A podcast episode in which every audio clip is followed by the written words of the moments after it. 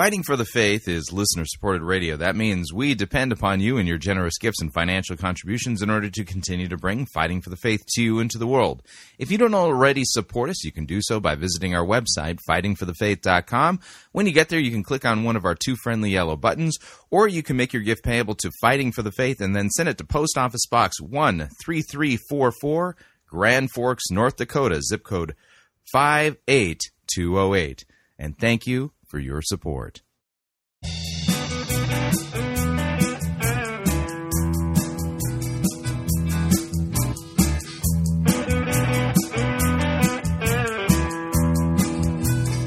It's time for another edition of Fighting for the Faith. Tuesday, May 3rd, 2016. Be warned, there is no theme today. the theme is just bizarre. Yeah, that's a theme. Bizarre. Sorry, maybe all this heresy is going to my head. I might need to go get it checked.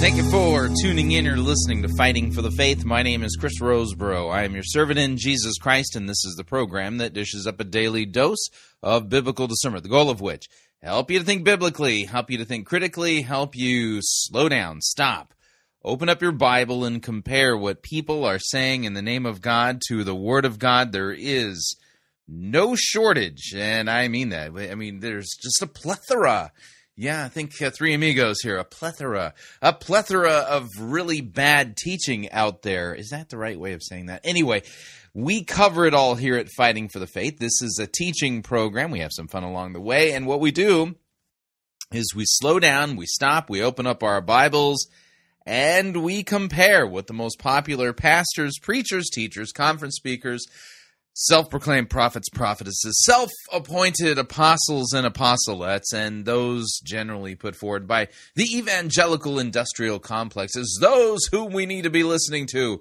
whose books we need to be buying, whose small group study curriculum we should be studying instead of God's Word. To see what they're saying actually squares with what the Word of God says, or if they're twisting God's Word, being innovative, have no clue how to actually handle the right right distinction between law and gospel, you know, stuff like that. And uh, over and again, we see that uh, there is there is uh, some major problem going on out there in the uh, the broader church. There's a whole lot of um, innovation, not so much faithfulness to what the text teaches. In other words, we're not really getting, for the most part, historic, biblical, Christian orthodoxy. Instead, we're getting something completely different. All right, let's talk about what we're going to do on today's episode of Fighting for the Faith. And like I said, today's episode is uh, no theme today. Bizarre is not a theme, just to let you know. It, that's not how that works. But uh, yeah, so we're going to be all over the map today. Just the basic way I can put it is we're going to uh, first hour. I think the whole hour is under the auspices, the general umbrella of prophetic prophetic Holy Orders Network Information Exchange Syndicate. We're going to begin with Jason Hooper. Now you're thinking, Jason Hooper, who's who's that? He's not the guy from Jaws, by the way. Uh, Jason Hooper is uh, the guy who was uh, made famous by the uh, Holy Ghost Hokey Pokey. Yeah, that was the guy leading that. If you've ever heard the Max Holiday sketch, which is not parody, it's actually for real. It's real bona fide audio of Jason Hooper, formerly of Morning Star. Uh, now he's pastoring a church.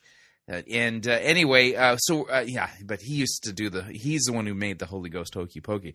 So we're gonna head over to Kingsway Church. This is apparently the church that Jason Hooper is now pastoring, and we're gonna listen to part of a message titled "Projecting What You Perceive." Projecting what you perceive. After that, we will head over to uh, One Church LA and listen to Touré Roberts explain to us the sequence of promotion. Mm-hmm. I don't even know what that means, but that's what we're going to be hearing about the sequence of promotion. I, am sure you all are very excited about this. And somewhere there, we'll take a break. Then we're going to hear, uh, well, Bill Johnson from Bethel Church in Redding uh, explain kind of post Azusa how you can have an Azusa impartation. So if you missed Azusa now, um, yeah, at the beginning of April, um, well, don't worry. You can get a post Azusa Azusa impartation. So, I mean, this is good news. I mean, so those of you who missed the Azusa thing, if you needed a post Azusa Azusa impartation, they're still available. Uh, Bill Johnson will be explaining that to us. And then we are going to uh, listen to Ron Carpenter. Ron Carpenter. And um, hmm, how do I explain what it is that we're going to hear? Um, okay, yeah, here's the explanation. We're going to hear heresy. Mm-hmm. We're going to hear elements of the Gnostic heresy uh, huh, from Ron Carpenter, as well as um, a belief, you know, that apparently, did you know that you pre existed? Yeah, apparently you pre existed. And uh, this is like part Mormon doctrine, part Gnostic do- doctrine. We're going to hear from him. The name of the message is called Mind World. Mind World. That's what we'll be listening to, part of that. And then in hour number two, when we get around to it, may not be it's right on the hour, but we'll see. Uh, we're going to head over to the Journey Church in New York City as we listen to Kerrick Thomas explain to us about a faith that dreams. Do you have a faith that dreams? I, um, yeah, I apparently don't. But yeah, I had no idea this was an important thing in Christianity. But that, yeah, anyway, you kind of get the idea. That's what we're going to be doing for today's episode. Again, bizarre is not a theme, but there is no theme today. But it's very much, pretty much what we're going to be looking at a whole lot of uh, bizarre. So, with that, we're going to get into the program proper. And uh, since we're beginning with the Prophetic Holy Orders Network Information Exchange Syndicate update, that requires us to do this.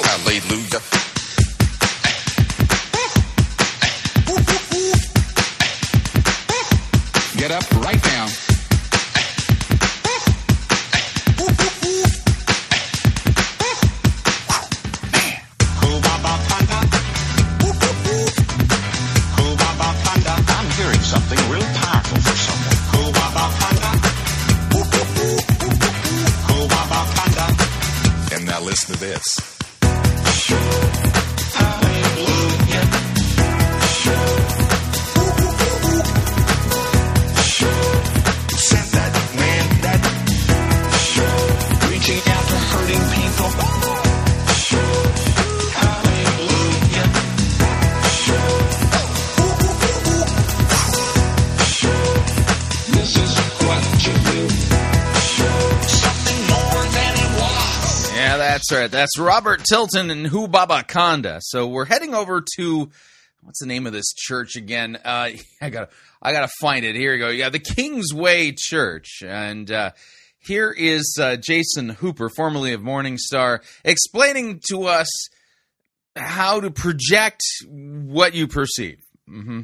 Here we go. Numbers thirteen twenty six. Now they departed and, and, and came back to Moses and Aaron and all the congregation. This is talking about the 12 spies. You guys remember the story about the 12 spies? We don't have time to. Yeah, I know all about the 12 spies. Know the whole song and everything. 12 men went to spy on Canaan, 10 were bad and 2 were good. Yeah, I, I know the, the song, yeah. Back up right now. 12 spies went out, right? These were not just any men. Yeah. These were 12 leaders. These were, these were the, the, the heads of each of the 12 tribes. Why? Because leaders always have to see where the people are going before the people have a vision to get there. Uh, wow, that happened really fast. Uh, man, if you blink, you would have missed it. I mean, that whoa, you know. So number one, we're not actually reading a biblical text. No, we're just summarizing it. And number two, we're creating well important insights that aren't even in the scriptures. But apparently, um, yeah, Jason Hooper. I mean, he can you know divine things on the in between parts of the uh, biblical text. You know, he can see stuff that's in the margins that you can't see. Obviously, uh, written in like invisible ink, but he has like one of those amazing purple light things where you you know when you hover it over the bu- biblical text, he can get all the insights that the rest of you can't. Yet, so uh, so the reason why God chose uh, regarding the spy mission in uh, Numbers thirteen uh, heads of the different tribes is because leaders have to give a vision. Yeah, uh huh. I, I, I see. Okay, we continue. Because the leader has to see and then come back and communicate. This is where we're going. This is how we're getting there. And this is the faith that's going to get us into this place. Uh-huh. And so they departed and they came back to Moses and Aaron and all the congregation of the children of Israel in the wilderness of Paran at Kadesh.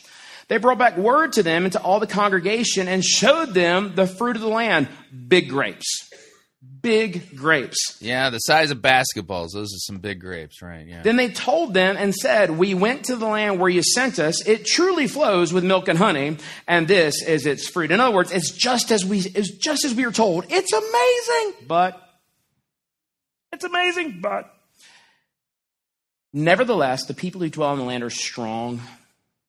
The people who dwell in the land are strong. And see, what happened was they started to see themselves as weak and started to see them as strong. And that's why it's so important. Yeah, actually, that's really not the problem. The issue is they began to see the Lord is weak. Uh huh. Yeah. See, um, because God's the one who promised them the promised land. Yeah, and God's the one who defeat, defeated yeah the armies of Pharaoh. You're familiar with the whole Red Sea incident? Yeah, that's uh, that didn't go so well for the um, did, really didn't go so well at all for the uh, the Egyptian army. But uh, see, the issue is is not that they saw themselves as small.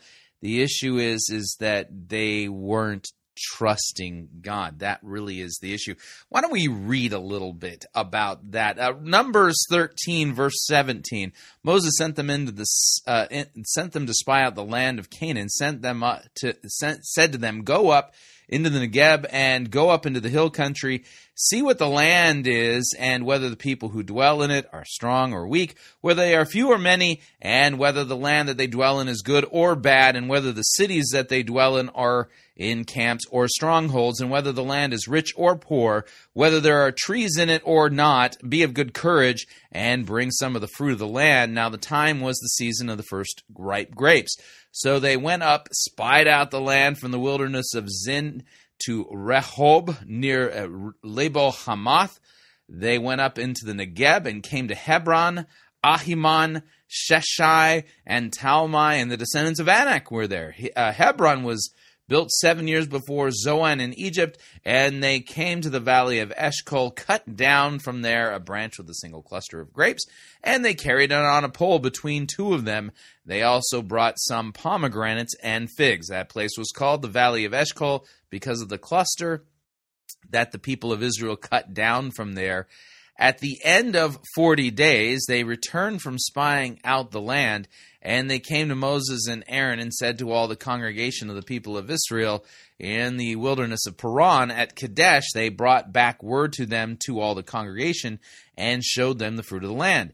And they told him, We came to the land which you sent us. It flows with milk and honey, and this is its fruit. However, the people who dwell in the land are strong, and and the cities are fortified and very large. And besides, we saw the descendants of Anak there the Amalekites dwell in the land in the Negeb, and the Hittites and the Jebusites and the Amorites dwell in the hill country, and the Canaanites dwell by the sea along the Jordan. But Caleb quieted the people before Moses and said, Let us go at once and occupy it, for we are well able to overcome it. Then the men who had gone up with him said, We are not able to go up against this people, for they are stronger than we are. So they brought to the people of Israel a bad report of the land that they had spied out, saying, The land through which we have gone to spy out is a land that devours its inhabitants. All the people that we saw are of great height. There we saw the Nephilim, the sons of Anak, who come from the Nephilim, and we seem to ourselves like grasshoppers, and so we seem to them. The story continues. Then all the congregation lay, raised a loud cry, and the people wept at night. And all the people of Israel grumbled against Moses and Aaron. The whole congregation said to them, would that we had died in the land of Egypt, or would that we had died in this wilderness. Why is the Lord bringing us into this land to fall by the sword? Our wives and our little ones will become as prey. Would it not be better for us to go back to Egypt? And they said to one another, Let us choose a leader and go back to Egypt. So notice, they are literally accusing God of bringing him out of Egypt only to have them all die by the sword. you know, by the hands of the people who are living in Canaan at the time. Their issue is they're not believing and trusting God. That's the issue. So let's go back to uh, Jason Hooper as he tries to explain this text to us. You say, doesn't your Bible say, let the weak say, I am? Doesn't the poor say, I am? Come on now. Doesn't the redeemed say, see, it's important what you say? Oh, yeah. Because what you say is what you sow. Uh, what? What you say is what you sow? Yeah, I don't think so. Nevertheless, people who dwell in the land are strong. The cities are fortified and very large. Moreover, we saw the descendants of Anak there. Big boys. The Amalekites, which are a backbiting people, dwell in the land of the south. The Hittites, the Jebusites, the Amorites dwell in the mountain. And the Canaanites dwell by the sea and along the banks of the Jordan. All the ites. Remember, we said last week, if God had a plan for the Hittites, the Jebusites, and the Canaanites, he's got a plan for your cellulites. So come on. Oh, I like I don't even have a comeback for that. What was that? Verse 30. Come on now. Then Caleb quieted the people before Moses and said, Let us go up at once and take possession, for we are well able to overcome. But the men who had gone up with him said, We are not able to go up against the people, for they are stronger than we. There had been no test of strength up until now. It was all in what they believed how they saw, and then what they said.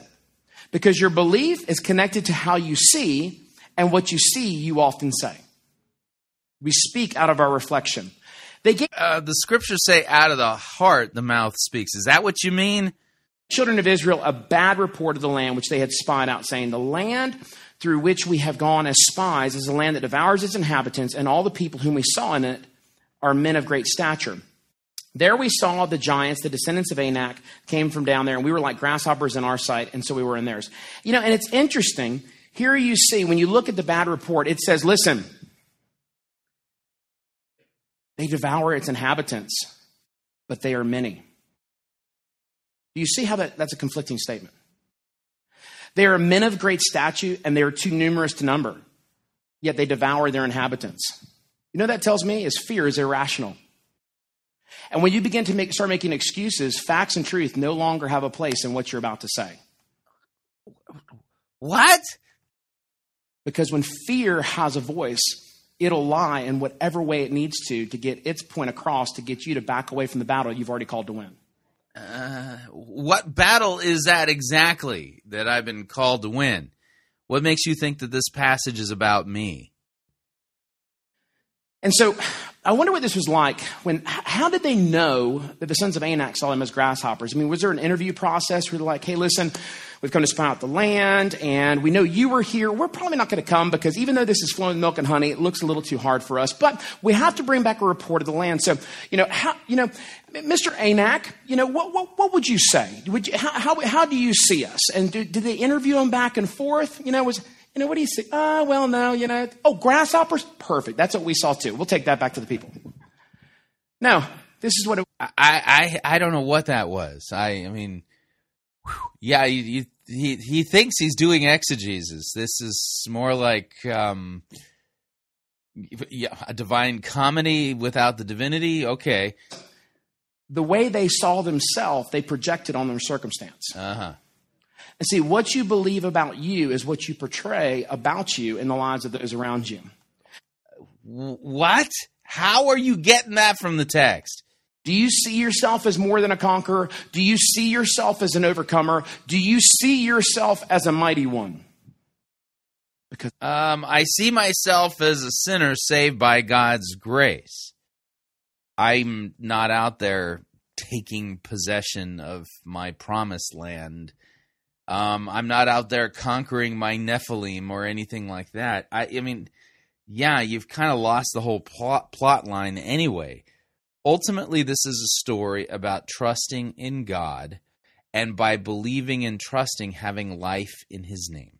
That's really what Scripture is all about. Believing and trusting Him for the promises He has really given us. And what has God promised me? That I'm going to go and slay my, my Nephilim?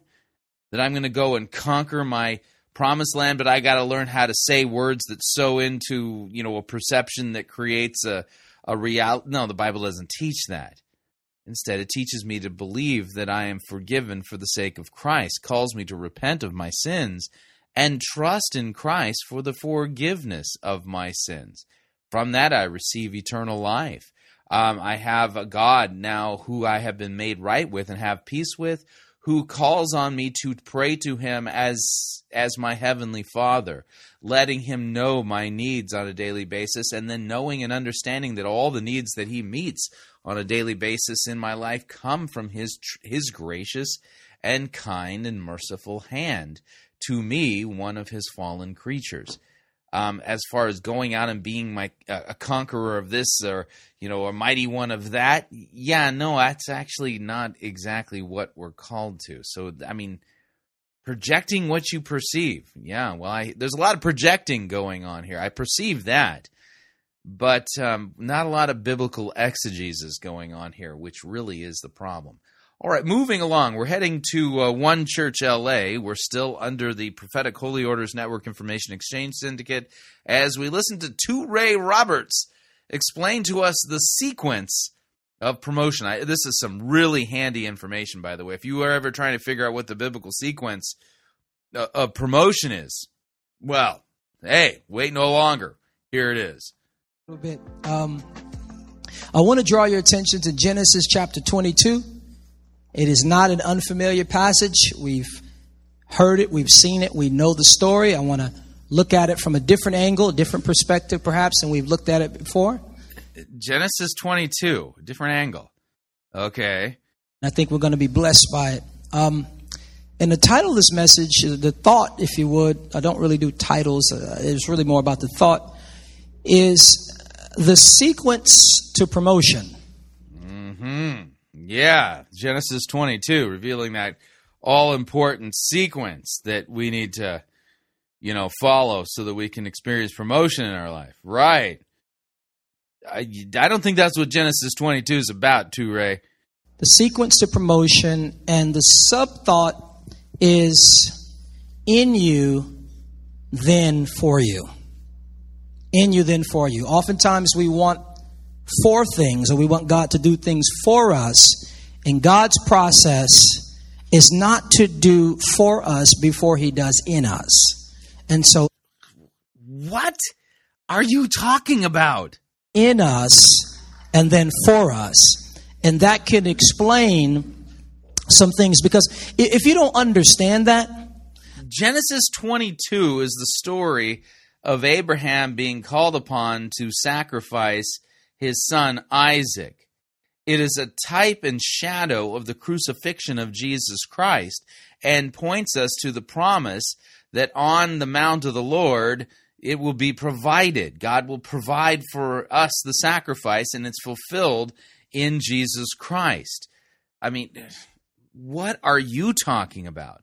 And when God is getting ready to do something for you, and the season before that is when He does something in you, sometimes when God is getting ready to bless you, it can look like He is betraying you. Uh, what? You, you, you understand what I'm saying? If I don't understand how God operates, if I don't understand how God moves, if I don't understand what it feels like to have His hand on me, then I can misinterpret Him moving in my life for him betraying my life. Uh, yeah, this is what happens when you make the biblical stories about you rather than Jesus. Genesis 22 isn't about you, it's about Christ. And it's funny, I was telling the 9 o'clock service earlier today, a lot of times we, we get so used to how God touches us, what it feels like for His hand to be on us, that when He puts his hand on us in a different way or for different purposes, we don't believe that his hand is on us. We, we know what it's like when his hand is upon our head. That's favor, that's blessing, etc. But sometimes God will take his hand off of your head and he will bury his hand underneath you because he's getting ready to lift you. you uh huh. Yeah, really. Uh, which biblical text actually teaches this? This is you just having no clue how to understand these texts, making stuff up. That what I'm saying? So, so sometimes we, we don't know what it feels like when God takes his hands off of our head and puts it underneath our feet. And oftentimes we are so buried in a situation or reality that God has to actually dig in the ground.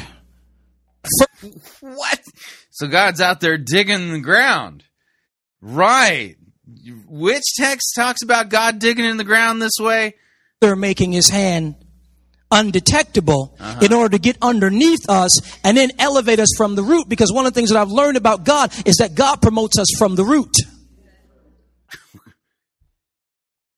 I I don't know. I yeah, this guy's just making stuff up, and people are going, "Oh, amen, amen," as if he's saying something profound. He ain't saying anything profound. What he's saying is just nonsense. I wish about two or three people would catch what I just said. We, we, would, we would rather be promoted from the waist up. And God says, no, no, no, no, no. All this is raggedy. Just stretch me like Plastic Man. Just stretch me and promote me. Like, no, no, no. God will go down and dig deep into the root of a thing and to the root of you because He truly wants to lift you up and elevate you. But when He does that, that process can look like betrayal. God, you have be- you are betraying me. I'm not betraying you. I'm doing in you because me doing in you is the only way that I can do for you. So now we've got dialogue, and He's speaking for God with dialogue that nowhere exists in scripture. But you know, hey, you know, you know, that, apparently he can do that. You know, I had no idea. Are you hearing me? Oh, I heard you just fine. Nothing you've said is biblical or true, but I heard you. And you have to understand how God operates. You got to understand how God works. And Abraham is getting ready to figure that out. And so let's look at Abraham, Genesis 22, uh, and we'll just look at. I just want to look at this first verse real quick. Yeah, let, let's let's take a hard look at that first verse, right? Actually, we'll look at the first two verses. Oh yeah, we'll throw in two. Yeah. Yes. Now it came to pass after these things. Guess what? After these things mean? There's some other stuff that happened before that. Wow. Yeah. Mm-hmm. In the Greek, that's what that means, even though that's Hebrew. Anyway, now it came to pass after these things, after these things, say after these things and I'll talk about these things in a second. Now, it came to pass after these things that God tested Abraham. uh, yeah, weird. You know, the Bible is so misleading. Mm, okay, yeah. God likes to mislead us through the Bible. Really? You're like, where are you going? Because this looks so sweet. Now came to pass after these things that God tested Abraham. And we're like, oh, yes, duh, he was testing him. But how many of us know when you're in the test and God didn't let you in on the fact that it was just a test? It ain't pretty.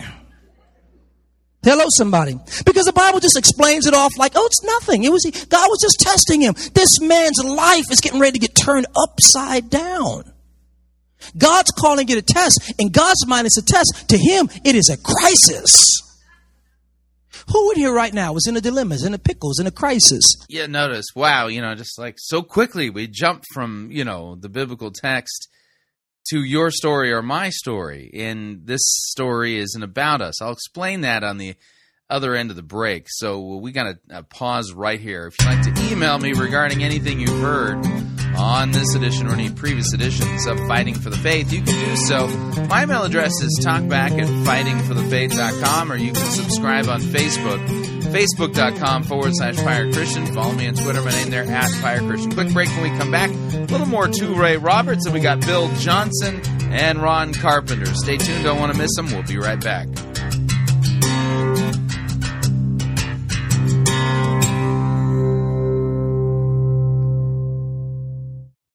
We don't need to rethink Christianity, we need to rediscover it. You're listening to Fighting for the Faith.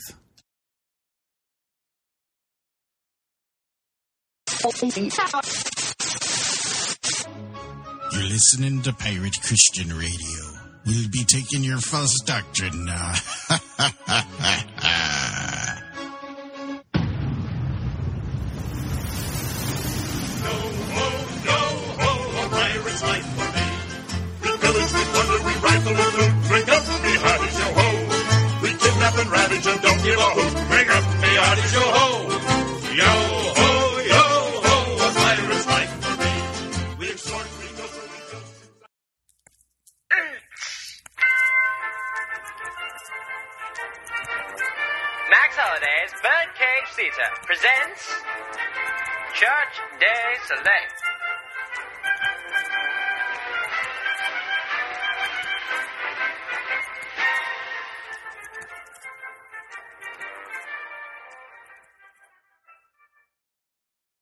And now, Max Holiday's Birdcage Theater proudly presents Sessions with Mildred. Um, Mr. Sunshine, your three o'clock appointment is here.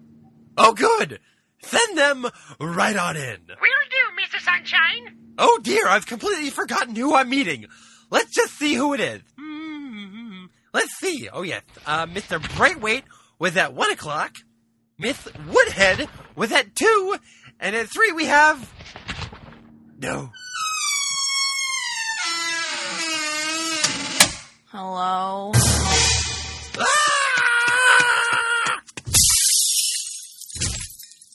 Oh dear, not again. Sorry about that. It was merely a reflex action. I'm trying to get that fixed. So, anyway, why are you here today? I was assigned to you again after my attitude didn't improve last time. Did you forget already? It must be because you don't like me. Of course I don't. Uh, uh, hate you. Nobody hates you here. We all love it when you're not around. I, I, I, I mean, uh, let's get down to business. We're here to discuss how you performed in our newest Lead Like Jesus program. I'll just pull up the complaint file here.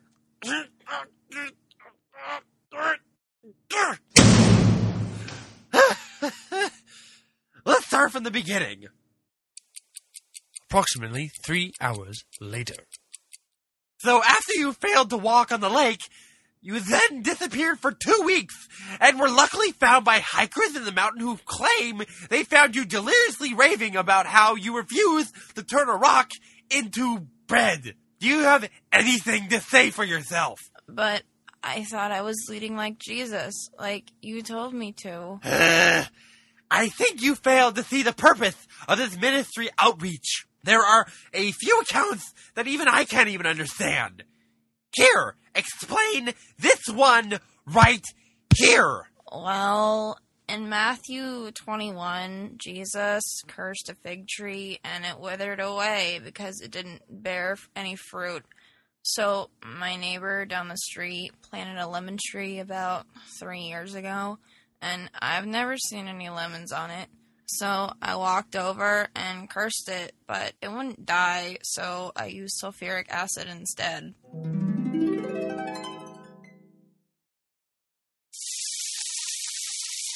What are you doing to my tree? You maniac! Get out of my yard! Uh. What? Why is my tree melting? Sir, do you have a moment to talk about the Lead Like Jesus program? No, I don't have time to. Stop changing the subject. Get off my lawn. Stop. Stop. Stop. I, I get it. Okay.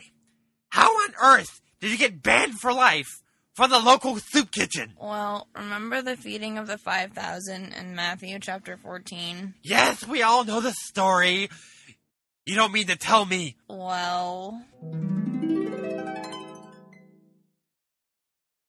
All right, Mildred, we have a large shipment of food that just came in. We need you to direct the men to put it where it all belongs. Right. Where do you want it all? Oh, sir, we don't need your food today. I'm just going to lead like Jesus and have God provide these people with food. What? If you don't mind me saying, but I think God provided all the food on this heavily laden truck. It's okay. My pastor had a vision that this would work. Well, that settles it. Men, we've got the wrong place. We thought this was a soup kitchen, but it turns out that this is a loony bin. Head out!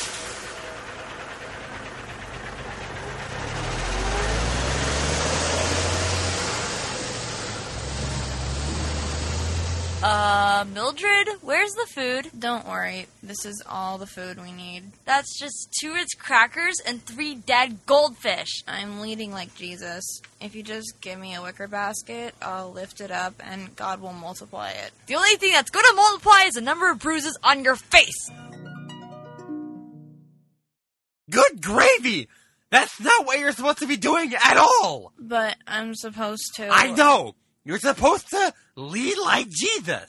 But you've clearly took this too literally. And this last one about you making a whip from electrical cords and chasing the poor baristas from the coffee shop in the church foyer while screaming something about brood of vipers and uh, turning God's house into a den of robbers is, is taking it too far. Wow. No, not again. No more flashbacks. Where do you keep getting these anyway? Sunshine, open up. This is the police. We received an anonymous phone call from biblical repairmen about you corrupting the youth and forcing them to do terrible things in the name of God. Curse you, anonymous caller! I can't go back to prison. You'll never take me alive, coppers!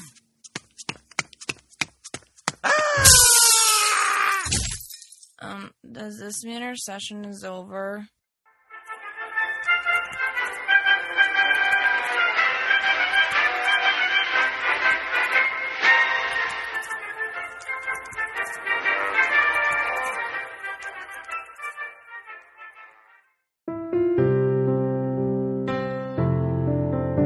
This is Dr. Curtis Lyons.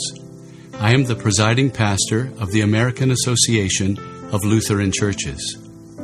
If you are seeking a church that believes that the Holy Bible is the inerrant, infallible Word of God and accepts the Lutheran confessions because they are the right interpretation of Holy Scripture, I hope that you will take a look at the AALC. Also, if you are considering a vocation as a Lutheran pastor, our seminary has a residency program and a program available online. This is Curtis Lyons inviting you to take a look at the AALC. Check us out at taalc.org or on Facebook at the American Association of Lutheran Churches.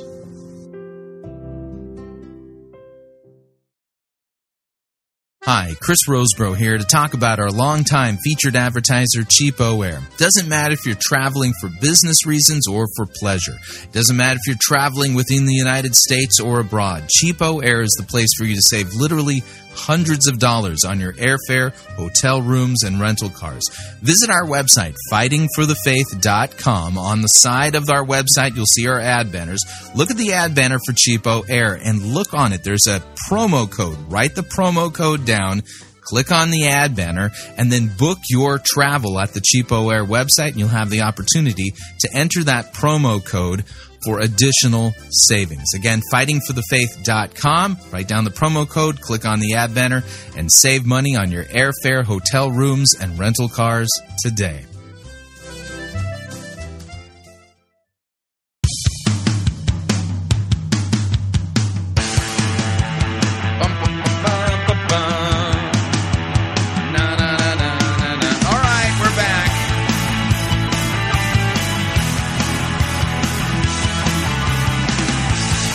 Warning listening to Fighting for the Faith could cause you to think that the Bible's not about you, but is actually about Jesus.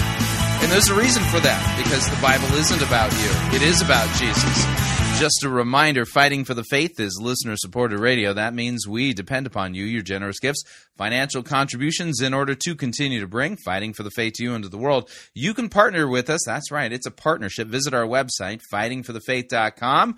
When you get there, you'll see our two friendly yellow buttons. One says donate, the other says join our crew.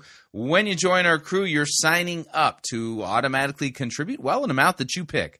That's right. You get to pick your rank in our crew. We have four ranks. Lowest rank is Powder Monkey at nine dollars ninety five cents a month. After that, Gunner's Mate twenty four ninety five a month. Master Gunner at forty nine ninety five a month, and Quartermaster ninety nine ninety five a month. This is a great way to support us, by the way. Of course, if you would like to specify the amount that you would like to partner with us with, you can do so by clicking on the donate button, or you can make your gift payable to Fighting for the Faith and then send it to Post Office Box 13344, Grand Forks, North Dakota, zip code 58208. And let me thank you for your support because we truly cannot do what we are doing here without it.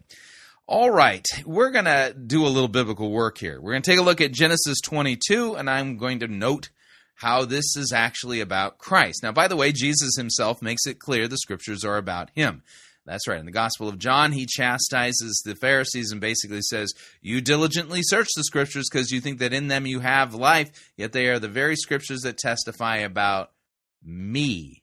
And you refuse to come to me that you might have life. And other passages of scripture make it very clear. Old Testament is type and shadow. Christ is the fulfillment. Christ is the substance. Same with Genesis 22. Genesis 22, verse 1. After these things, God tested Abraham, said to him, Abraham, he said, Here I am. He said, Take your son, your only son, Isaac, whom you love, and go to the land of Moriah, and offer him there as a burnt offering on one of the mountains on which I shall tell you. So Abraham rose early in the morning, saddled his donkey, took two of his young men with him, and his son Isaac, and he cut the wood for the burnt offering, and rose and went to the place which God had told him. Now you notice here that take your son, your only son. Yeah, weird way to talk about Isaac, don't you think? Because uh, Abraham has two sons, as Isaac and he has Ishmael, and yet he talks about Isaac as your son, your only son. What's God up to? This isn't about Isaac. This is about Jesus. You see, Jesus is the unborn great, great, great, great, great, great, great, great, great grandson of Isaac in the loins of Isaac right now. And Mount Moriah is the place where the Temple Mount is this to this day. And because that's the case, he's heading to the very hill on which Jesus himself will be crucified. This is, if you would, a type and shadow dress rehearsal for the crucifixion. So on the third day, verse 4, on the third, pay attention to that third day stuff going on in Scripture. A lot going on on third days that have significance, you know, pertaining to Christ and what he's done to us, for us. And uh, so on the third day, Abraham lifted up his eyes, saw the place uh, from afar, and Abraham said to his young men, Stay here with the donkey. I and the boy will go over there and worship and come again to you. And Abraham took the wood of the burnt offering and laid it on Isaac his son. Notice he laid the wood on his son. Mm-hmm. Think crucifixion here. It's a dress rehearsal. So he took in his hand the fire and the knife, and so they went both of them together. And Isaac said to his father, Abraham, my father, he said, Here I am, my son. He said, Behold the fire and the wood, but where is the lamb for the burnt offering? Abraham said, God will provide for himself the lamb for the burnt offering, my son. And so they went both of them together. Abraham spoke the truth there, by the way. God indeed will provide for himself the lamb for the burnt offering, and he did. that would be Christ. Uh, we continue verse 9. When they came to the place of which God had told him, Abraham built the altar there, laid the wood in order, bound Isaac his son, laid him on the altar on top of the wood. Uh, notice yeah, we got we got Isaac bound on top of the wood. Think crucifixion here. Then Abraham reached out his hand, took the knife to slaughter his son, but the angel of the Lord called to, called from heaven and said, "Abraham, Abraham!" And he said, "Here I am." He said, "Do not lay your hand on the boy, or do anything to him, for now I know that you fear God, seeing that you have not withheld your son, your only son, from me." Yeah, weird because Abraham has two sons. Yeah. So Abraham lifted up his eyes and looked, and behold, behind him was a ram caught in a thicket by its horns. Look at that, a ram that God provided. Yeah, with a crown of thorns around its head. Weird. And Abraham went and took the ram and offered it up as a burnt offering instead of his son. So Abraham called that the name of the place, the Lord will provide. As it is said to this day, on the mount of the Lord it shall be provided.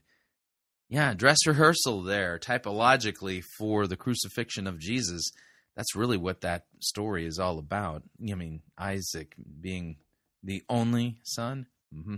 You kind of get the idea. But Touré here thinks that, well, this is about you, it's about me. And so, yeah, he's narcigeting one of the most important Christological passages in all the Old Testament. We continue. But it's really just God's test. And, and, and you're not going to know it until the story of you is written out. And you read about it. See, the story of you is written out as you walk with God and God begins to turn what you thought was a betrayal, what you thought was a crisis, what you thought was a dilemma, he begins to turn it into a test. See, it's just the. Yeah, when the story of me is finally written, boy, I can't wait to read that. The lapsing of time is going to prove what you are lamenting was really just God's testing. What if right now Maybe you're not experiencing anything. Maybe I'm talking to those who are watching via live stream. But maybe, what if, what if the thing that's giving you the most. What if? What if? What if? Yeah, no way to do biblical exegesis now, is this? Headache right now, the most grief, the thing that's keeping you up at night, that little boogeyman that's hanging in your shoulder, ghosts of the past. What if all those things were just a test? And right now, in your reality, it's the worst. It's the crazy. Yeah, what if you haven't rightly understood this text and it's not teaching some pattern of testing in our lives? and you've totally got this wrong. I think that's kind of the more plausible um, hypothesis, if you would. It's the most confusing thing, but God is saying it's just a test, and time is going to tell that it was just a test. That word test is a word that literally means to prove. So it's not like God is like like putting you through this test, like you know I'm, I'm trying to see how you're gonna. No, no, no. It's literally to prove what's there. What if God testing you is to bring to the forefront, is to bring to the surface what He deposited in you that you don't know was there? Oh, wow. Yeah. See, there we go. We got the invisible, not known deposits theory doctrine. Yeah. Because this is taught nowhere in Scripture, as you can see. Touré Roberts, completely clueless that well, the Bible is about Jesus, not us. And that's why he's flopping around there. All right, moving along. We've got a, uh, a Bethel church update. That requires us to do this.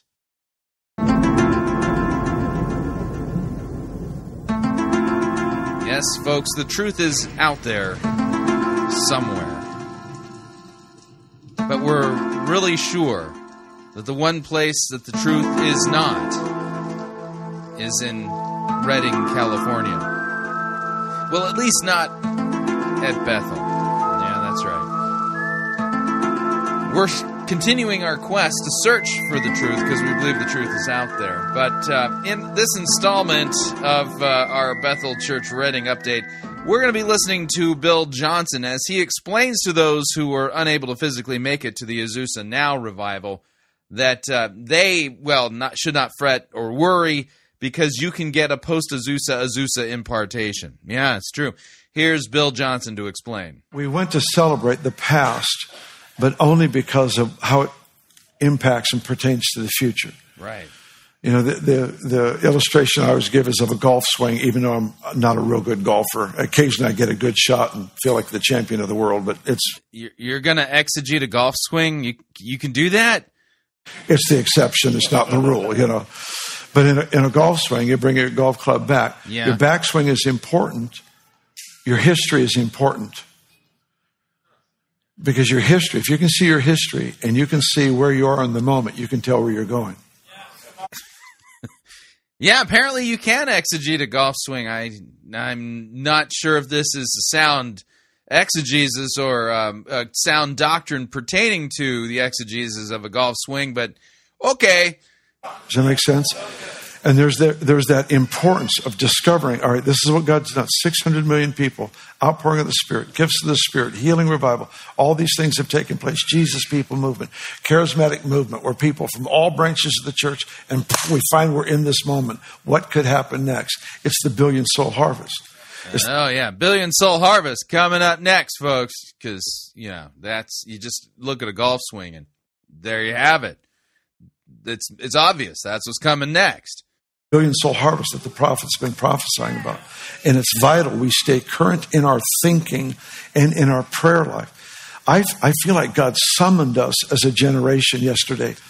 I don't know that I heard anything new, but I feel brand new.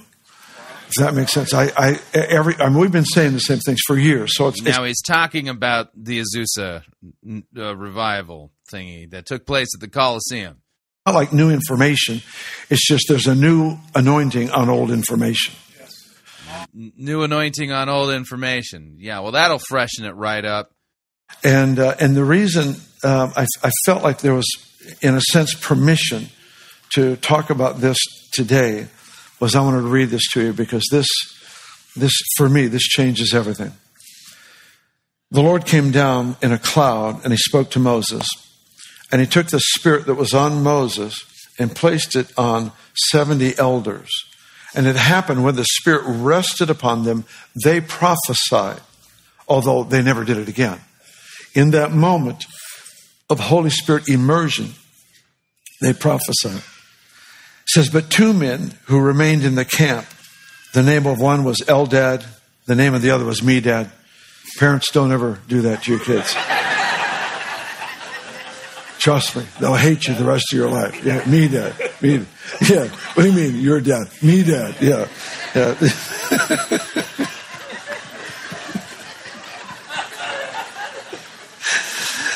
and the Spirit rested upon them.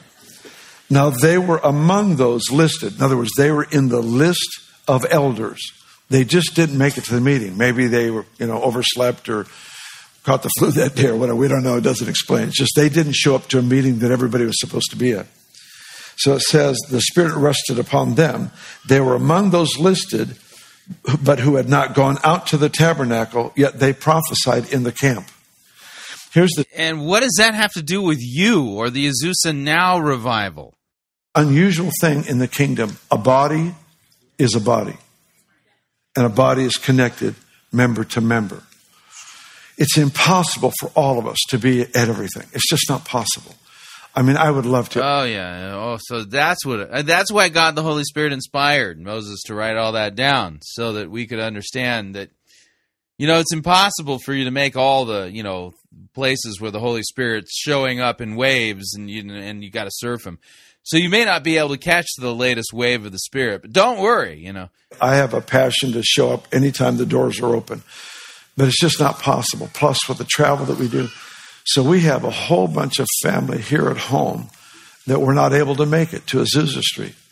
And something was released over the somewhere between 3,000 and 4,000 Bethelites that showed up there yesterday. uh huh. So a whole lot of Bethelites were there, and something w- was released. Yeah, kind of the spiritual version of the Zika virus or something like that. That apparently, yeah, they, they, it was released there though at the Coliseum.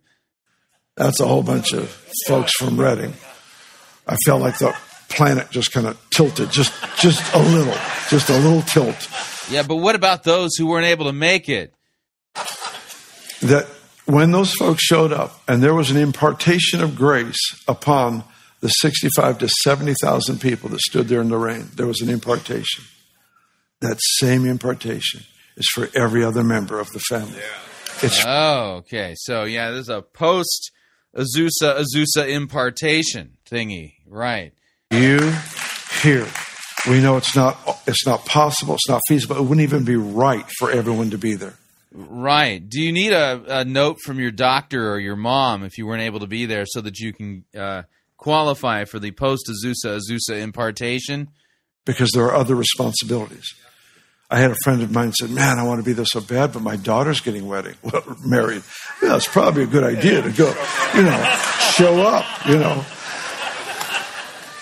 I understand the desire to be two places at once. I'm glad God didn't offer that omnipresent as a gift of the Spirit because I probably would have asked for it, and it, it would kill me. I'd be really tired. I'd be more tired than now. Yes.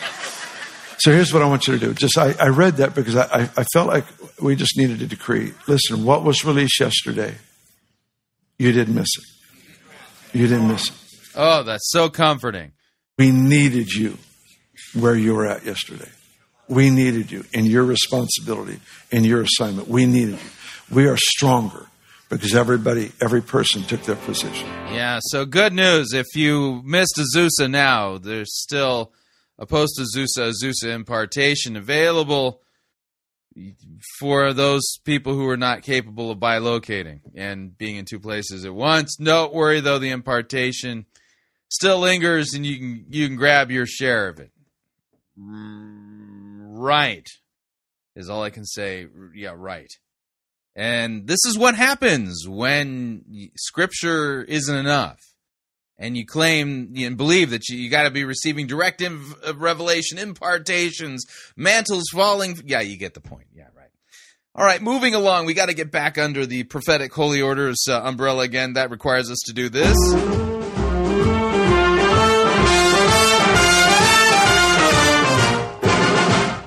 Down at an English fair, one evening I was there. When I heard a showman shouting underneath the flare. I've got a lovely bunch of coconuts. There they are, standing in a row. Big ones, small ones, some as big as your head. Give 'em a twist, a flick of the wrist, that's what the showman said. I've got a lovely bunch of coconuts. Every ball you throw will make me rich. There stands me wife, the idol of me life, singing roly bowl a ball a penny a pitch. Singing roly bowl a ball a penny a pitch. Singing roly bowl a ball a penny a pitch. Roll a bowl a ball, roll a bowl a ball, sing and roll a bowl a ball a penny a pitch. Yeah, that's right. I got a lovely bunch of coconuts. So we're going to head over to uh, Ron Carpenter's television program and listen to the opening portion of the first sermon in the series titled Mind World. And you are going to hear Gnosticism.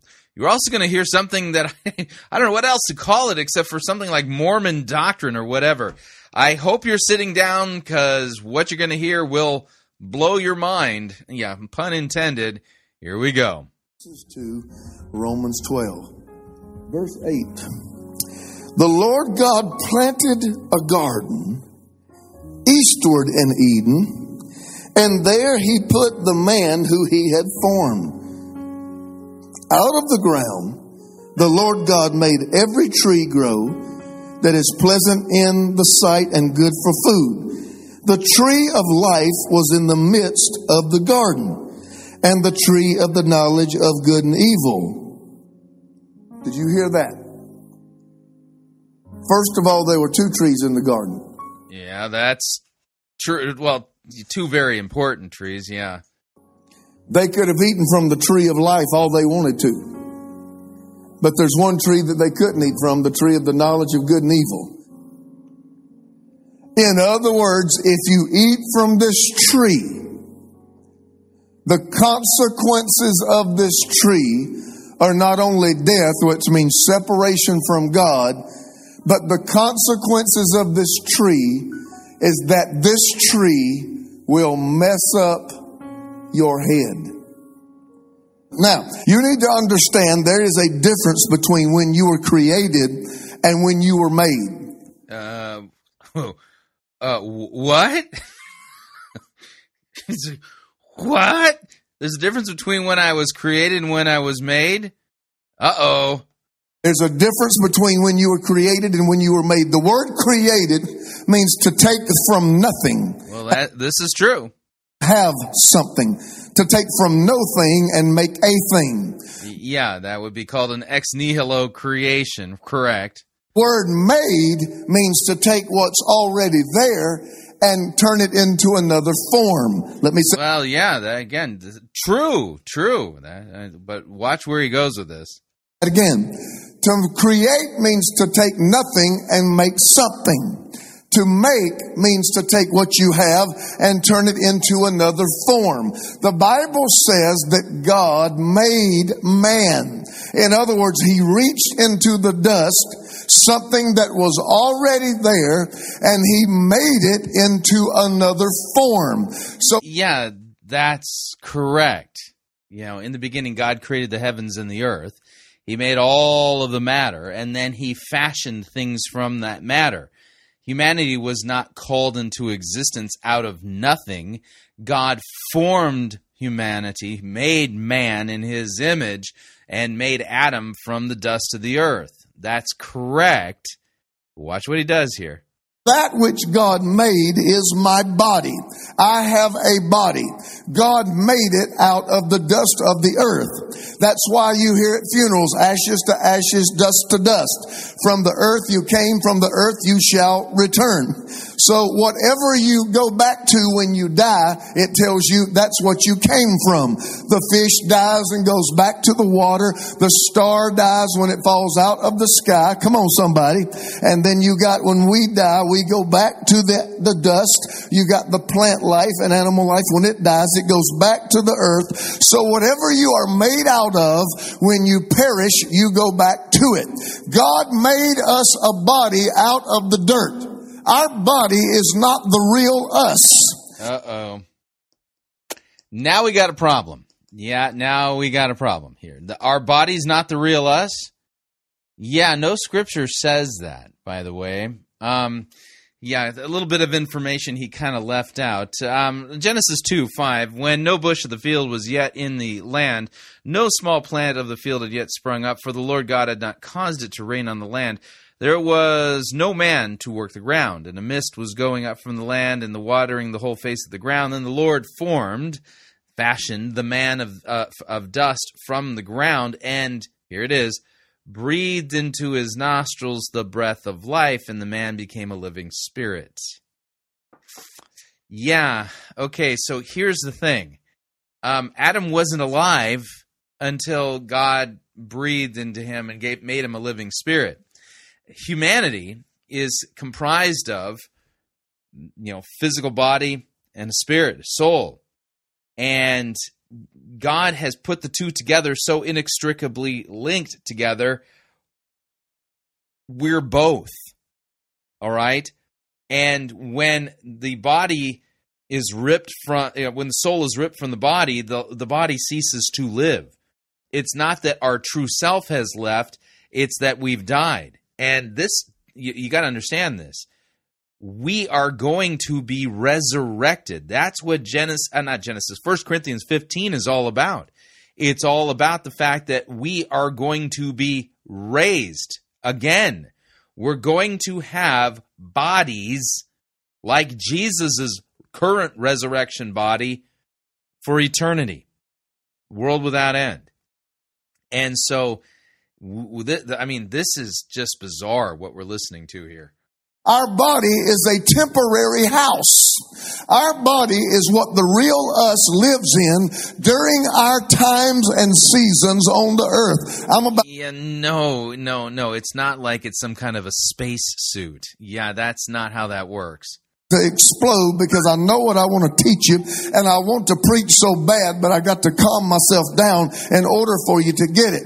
So Ron Carpenter lives in this body while he is here on earth. Yeah, no. Ron Carpenter is both body and soul. He's 100% flesh, 100% spirit. Uh huh. And there's only one Ron Carpenter.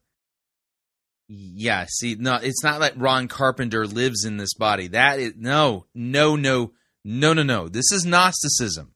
Gnosticism basically teaches matter bad, spirit good. Notice the the uh, the way he says it. The real me li- is is not has anything to do with my flesh. No, no, no. The real me is the spirit. This is Gnosticism. But Ron was never meant to be eternally in this body. Why? It was made out of the dirt to. Again, you do understand we're going to be resurrected. Jesus is going to call us from the grave. We will be in a body for eternity. Body and soul reunite on the day of the resurrection temporary house that would house the eternal real him. The real me was made out of God. Good God Almighty. Hallelujah. Oh, no, no, no, no, no, no. No, no, no, no, no, no, no, no, no, no, no. The real me was made out of God. Wow. He just taught that we're a divine. Wow. The real him is, well, divine. It's it's it's made from God, so it is God. I was created out of God. Ephesians 1 4. For we were created in Christ Jesus to do good works. We were created in Christ before the foundations of the earth. Yeah, what does it mean in Christ? That does not mean that we're little deities or we're made from God if I was created, which means to take nothing and make something, if I was created, but God formed man out of dust of the earth, that means God had created me out of himself before he ever made a earth and dust to make my body out of. So, yeah, no, that is not what the book of Ephesians means at all. Yeah, this is like this has crossed the line into full blown rank, and I mean this rank heresy that we're hearing here. This is Gnosticism. I have been in existence in some form. This may be blowing your mind. I've been in existence in some form for eternity with God, and God knew me. God knew Ron. God had a plan for Ron. God had a destiny for Ron. God had a kingdom assignment for Ron long before the earth was ever made and long before God ever gave Ron a body. And Mm, so Ron has existed for eternity. That would make Ron God. And he's already made it clear. He's made from God, so he's made of the stuff of God. That makes Ron God. This is I no no joke. Full blown Gnosticism here. What we've got to understand is now is the time that the eternal Ron that came out of God has been put in the earth and I dwell in this temporary temple and while I'm in this temporary temple I have an assignment in the earth from my God that I'm supposed to accomplish why I am here. In the name of Jesus may I just get a real Yeah, so this is like Gnosticism mixed with the dream destiny purpose thingy theology. And who knew? You, yeah, I mean, it's fascinating that you can actually mix the two so comfortably like this.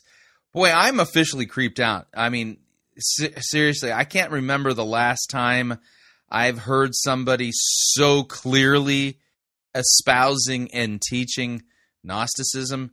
Rare bird, but um, maybe not so rare anymore as people become so obsessed with themselves they exalt themselves even to the point of being deity, being God. Wow.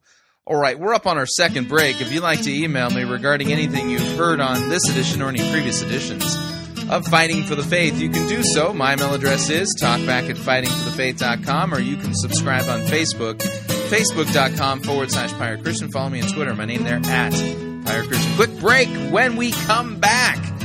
We're heading over to New York City and listening to a sermon by Kerrick Thomas about you know, having a faith that dreams. Yeah, stay tuned, don't miss it. We'll be right back. Sissy-oprified religiosity won't save you. You're listening to Fighting for the Faith. Pirate Christian Radio Theater presents Death of a Salesman. Are ye a salesman? Why, yes, I am. Uh, Can I interest you in some.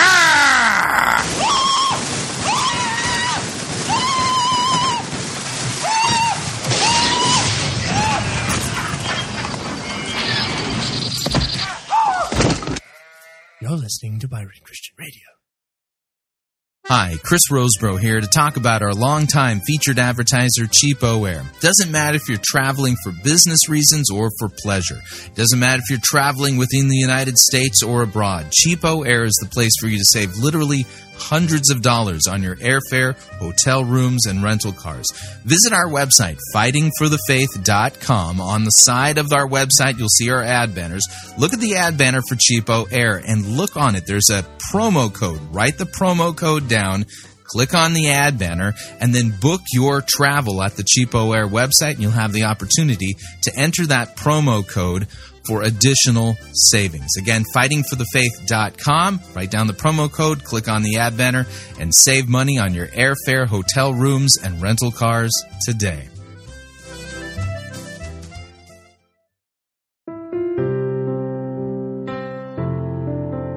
This is Dr. Curtis Lyons.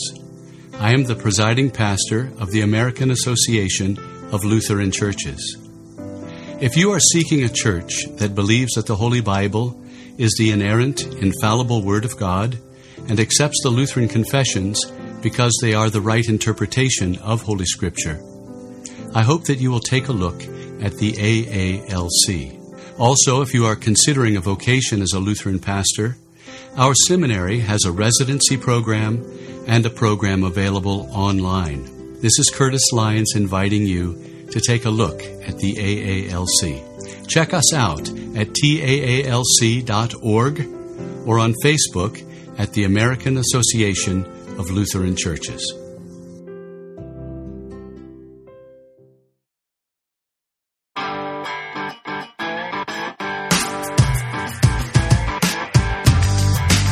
All right, we're back. Hour number two of Fighting for the Faith.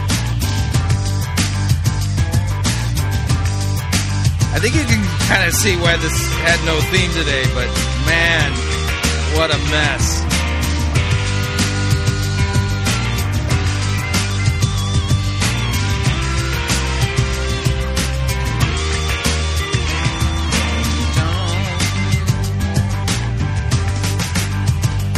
All right, let's do this right.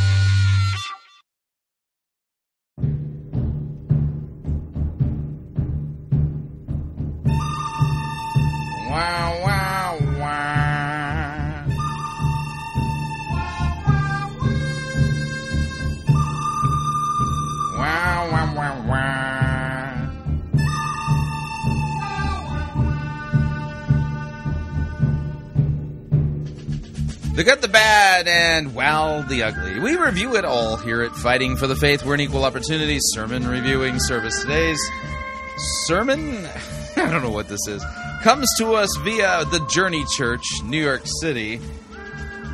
Kerrick Thomas presiding. Name of the sermon is A Faith That Dreams. That's right. Do you have a faith that dreams? I, yeah, I, maybe it's bad if you don't. But my faith doesn't dream. Yeah, and then even when my brain dreams, it's usually in black and white. And I don't really dream that often, at least in a way that I can remember. You know, I'm sure I dream every night, but all kind of just disappears. So, I mean, if you don't have a faith that dreams, maybe you're just doing Christianity wrong. That's kind of the way I interpret this. So let me go ahead and back off on the music. And without any further ado, here's Kerrick Thomas, of Faith That Dreams. Well, welcome once again to the journey. If we haven't met yet, my name is Kerrick. I'm the pastor here at the journey, and I'm excited that you're here today. You may have to bear with me a little bit. I've got hot tea. I've been sick, and so my voice is going in and out. So bear with me uh, as we go through the message today. But I am excited that you're here today as we continue our brand new teaching series that we kicked off last Sunday on Easter Sunday called Faith: Unlocking the Secrets to a Fearless Life. And what I want to talk Unlocking the secrets to a fearless life? What? And what I want to talk to you about today is the dream that God has for your life. Um, I don't remember the "I have a dream" section of um, the Bible. I mean, yeah, it's not like God was standing on the uh, steps of the uh, Lincoln Memorial and saying, "Yeah, I have a dream, and it's a dream for your life." Yeah, no, that's not how that works. Life, and how faith is the key to unlocking that dream. So, uh, the key to unlocking it. Which passage says this? So go ahead and find your message notes. They look like this. Pull those out. As you pull those out, I want you to grab a pen so you can take notes as well. Now, as we begin, it's true that all of us have dreams. We dream at night, but only some of us can remember the dreams that we had the night before. Just by a show of hands, how many of you remember the dreams that you have most nights? You can remember your dreams. All right, that's about half of you. How many of you cannot remember your dreams? You try, but you can't. That's about the other half. In fact, that's, that's in alignment. They say about 50% of people remember their dreams, 50% of people can't remember their dreams. Now, unfortunately, I fall in that group that cannot remember our dreams. And, and it's maddening to me because I, there's some nights that I'll have this great dream. I know it's a great dream. I'll wake up and there are times when I've woken Lori up, my wife, and I'll say, Hey, Lori, you won't believe what I just dreamed. And she'll say, What did you just dream? And it's gone. Mean, it's gone. It just, it just floated away. I lost it somehow in, in that, those few seconds. And what scientists say is that when you're asleep, uh, that a lot of times your thoughts aren't incorporated into your long-term memory as easily as, as they are when, when you're awake. And so a lot of times those dreams will just float away. Now, what's sad is not that some of us can't remember the dreams that we had the night before because honestly, most of those dreams are inconsequential. Most of them don't really matter. What is sad is when we lose God's dream for our life. Oh no! Oh no! I mean, whew, I gotta think about this. Where did I put that dream? No, it's not. No, it's not in the bookshelf. Is it in the basement? Oh, maybe I put it in that box and then put it in storage. Oh no, I hmm, I better look. I I better make sure I didn't lose God's dream for my life. Oh, that would be terrible. Life. That dream that God placed in our heart when we when we let it be stolen by someone or something, when we let it slip away and it, it, it floats away. That's the kind of Oh, it must be made out of helium, you know. that's the kind of dream that I want to talk to you about today. That dream that God has placed deep within your heart, the vision for your life that God has given you, that you're passionate about, that you think about all the time. Let me ask, has God given you a dream for your life? Yes. And the dream is, well, showing Christians that stuff like this isn't actually biblical teaching. That's the dream that God has given me for my life. It's it's exposing false teachers like you, Kerrick. Life. A dream for your future, for your career, for your family, for your faith. A vision for your life that you really want to come true. A dream And I don't even use a vision board, you know? Dream that you think about all the time. Our first verse is at the top of your notes. It's Jeremiah chapter 29, verse 11. It's our memory verse. Jeremiah 29:11 out of context already. Yeah, he's proof texting. He's not exegeting here. memory verse for today. And so let's read it out loud together um, with a lot of enthusiasm, as if we're awake, not as, not as if we're asleep and dreaming, okay? So let's read it together, beginning with 4I. Are you ready? Go. For I know the plans I have for you, says the Lord. They are plans for good and not for disaster, to give you a future and a hope. On that first line, I want you to circle the word plans. Circle the word plans. God says, I have plans for you. I want you to draw an arrow. Who's the you there? That's a plural you in um, in Hebrew. Yeah, the you there is referring to the children of Israel. This is not some general promise regarding God giving you a dream destiny thingy for your life. So he's twisting Jeremiah 29:11. Draw an arrow out from plans, just a little arrow, and then write the word dream. Dream. He might as well have said, For I know the dream that I have for you, says the Lord. It's a good dream for your life. You see, I love this verse because when you put God's plan with your faith, then God's dream for your life is awakened and it comes to life. And so today, What?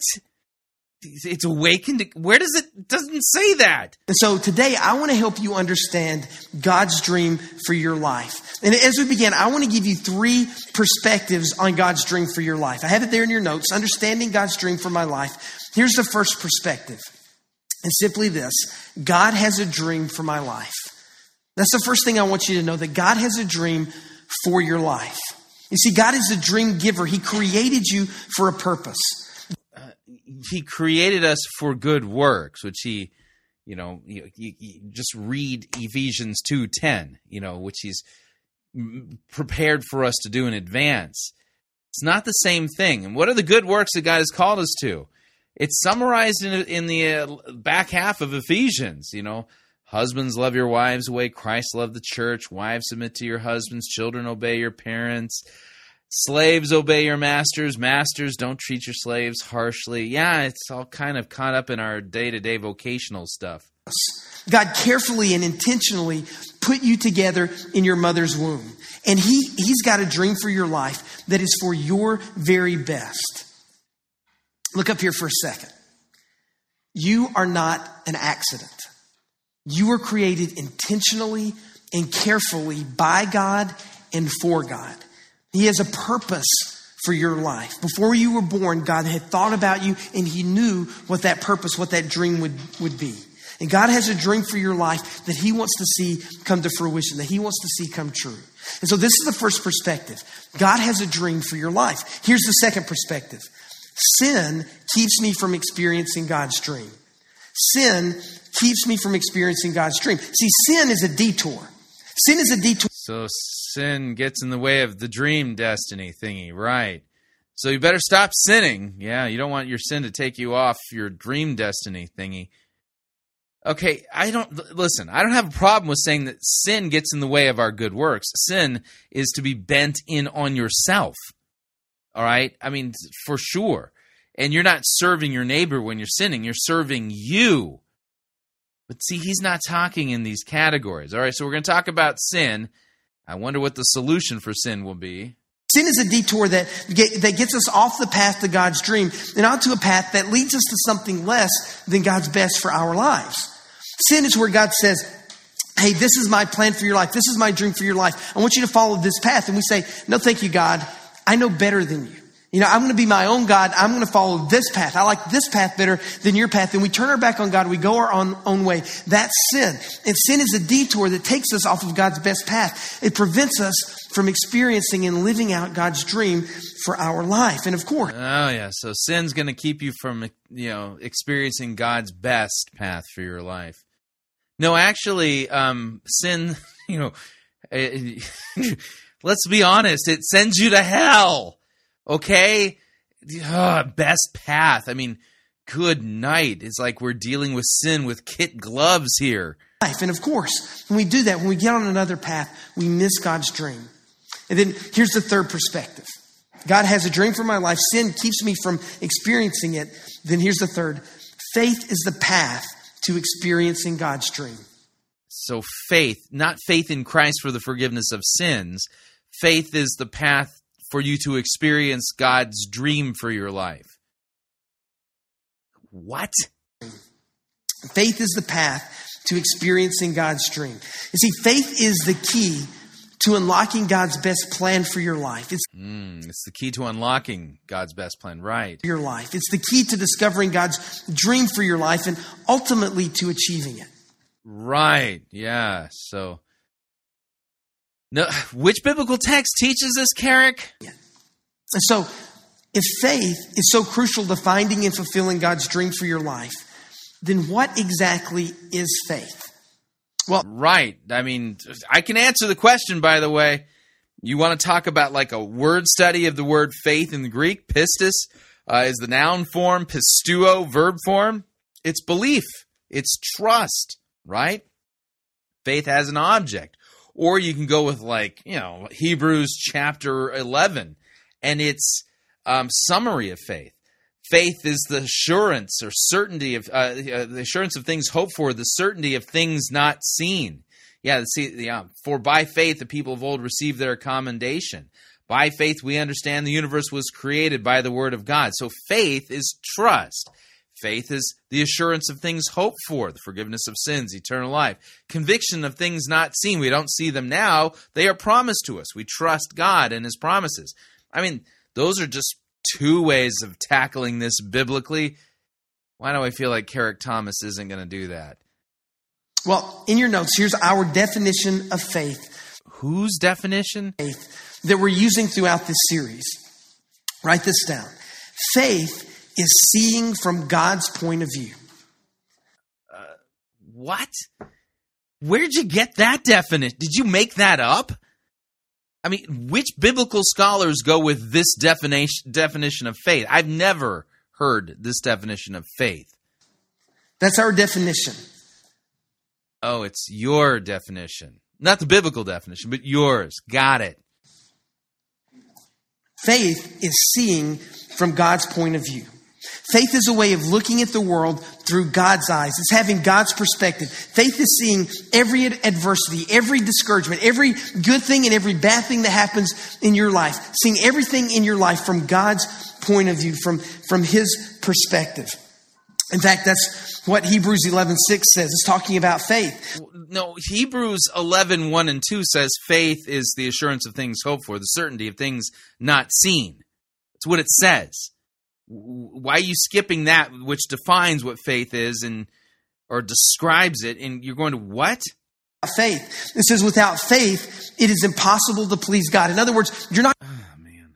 Um, yeah, we're talking about saving faith here, the faith that trusts God for the forgiveness of our sins, you know, the assurance of things hoped for, things not seen. Wow. In other words, you're not going to achieve, you're not going to realize God's dream for your life without faith because faith pleases God. He's Oh, your your faith pleases God. It's the work that you do so that you can show God you're serious, so that God will then unlock your dream destiny thingy and finally reveal it and give it to you. Yeah, this is based upon his definition of faith, not the biblical definition of faith. God. He says, because anyone who comes to God must believe that He exists and that He rewards those who earnestly seek Him. Now hold your finger here for just a moment. Don't flip just yet. If faith is the key to unlocking God's dream for your life, And it isn't. You're the one saying it is, not the Bible. your life, then fear is the lock that prevents you from pursuing that dream? Well, it follows logically, if then, but the thing is, you haven't correctly defined faith. You just made up your own definition. That dream. If faith is the key that unlocks God's dream for your life, then fear is the lock that prevents you from pursuing God's dream. Fear keeps telling you that you're not good enough, that you don't deserve it, that, that you can't dream big. That you- Um, what? I don't deserve it.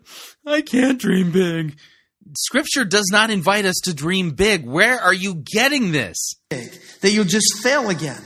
So just settle. I mean, you're nothing special, so just settle for something less. Did you get this from Joel Osteen? Yes.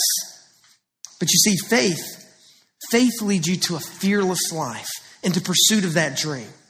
Uh, no, no biblical text says that. You're just making this up, Kerrick. You know, there's some of you here today. If I were to ask you, you would admit that right now you're living a passionless life. And maybe at one point you had a dream, a God given dream, and you were excited about it. You had a purpose, a dream for your career, a dream for your ministry, a dream for your family, a dream for your faith, for your life. But for whatever reason, that dream died. You, you let fear overtake your faith. This is such a tragedy. There's dead dreams everywhere.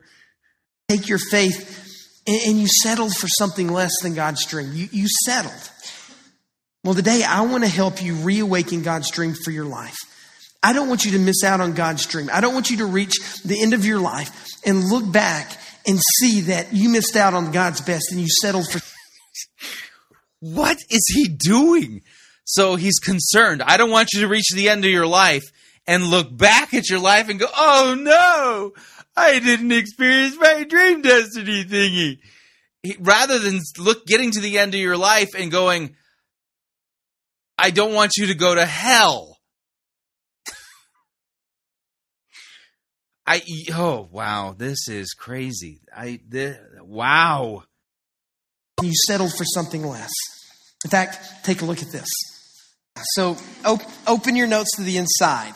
For the rest of our time today, I want to help you reawaken that dream that God has given you, the dream for your life. Because, I, again, I don't want you to get to the end of your life and look back and realize that. Yeah, I don't want you to get to the end of your life and go to hell. No, that's not what he's concerned about. I don't want you to get to the end of your life and then realize, oh, I didn't experience my dream destiny. That'd be terrible. Realize that you settled for something less.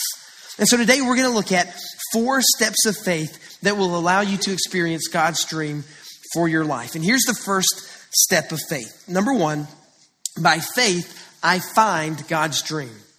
By uh, no text says that. By faith, I find God's dream.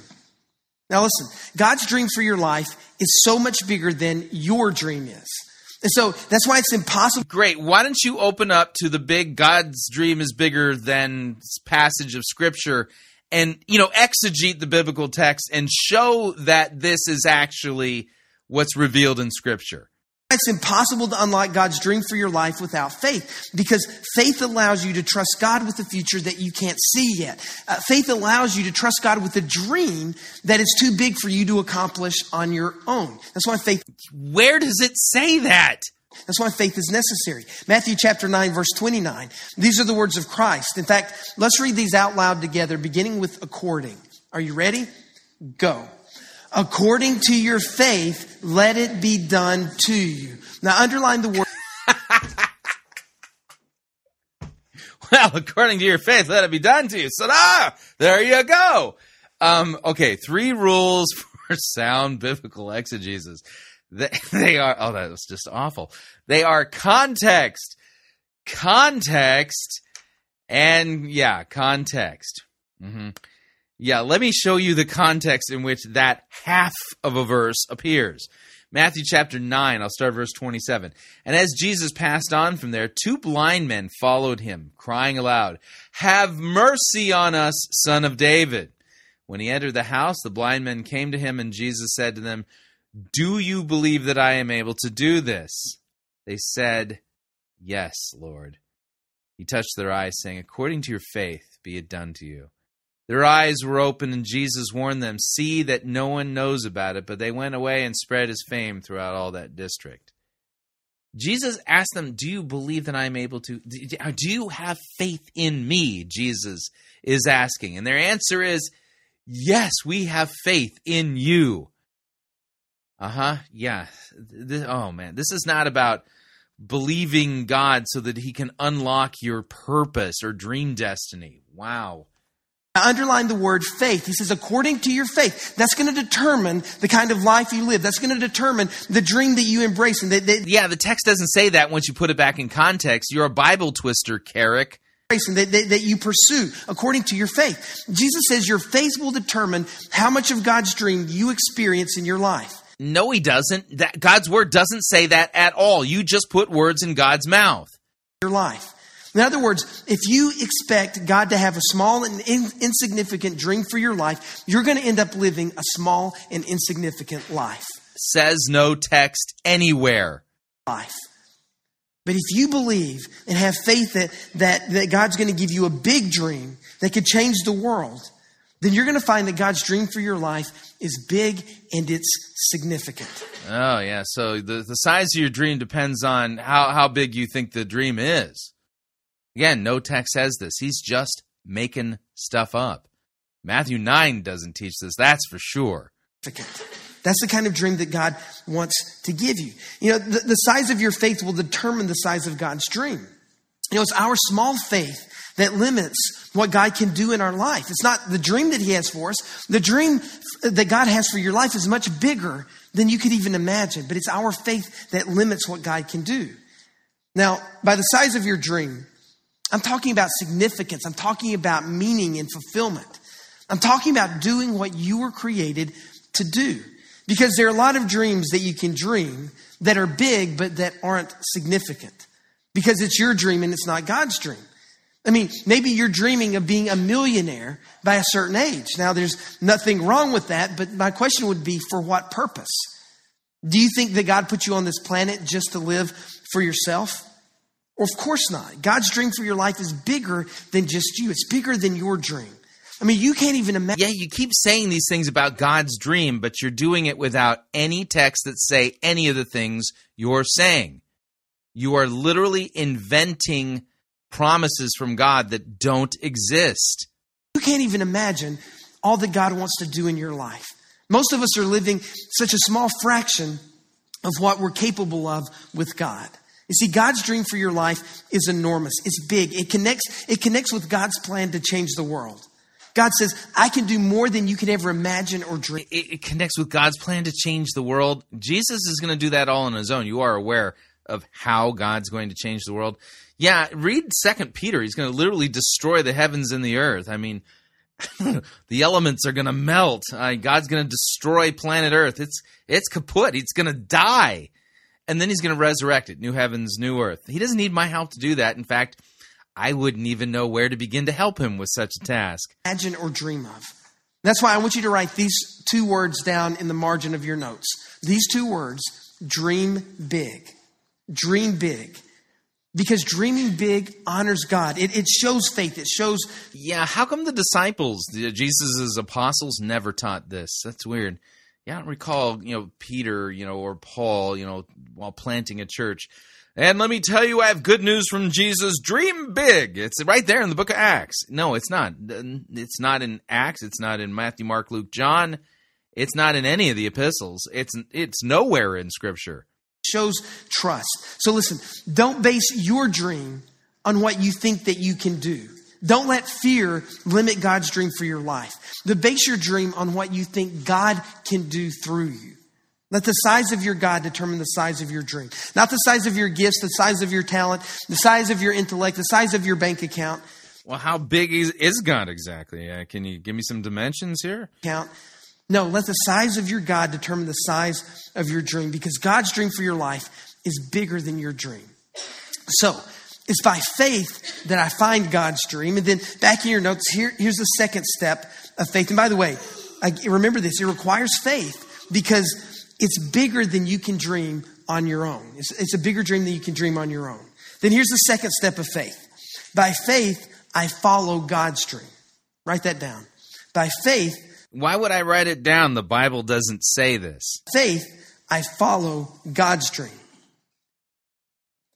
Now, before you pursue that dream that you want so badly, stop and make sure it's God's dream you're following and not your dream.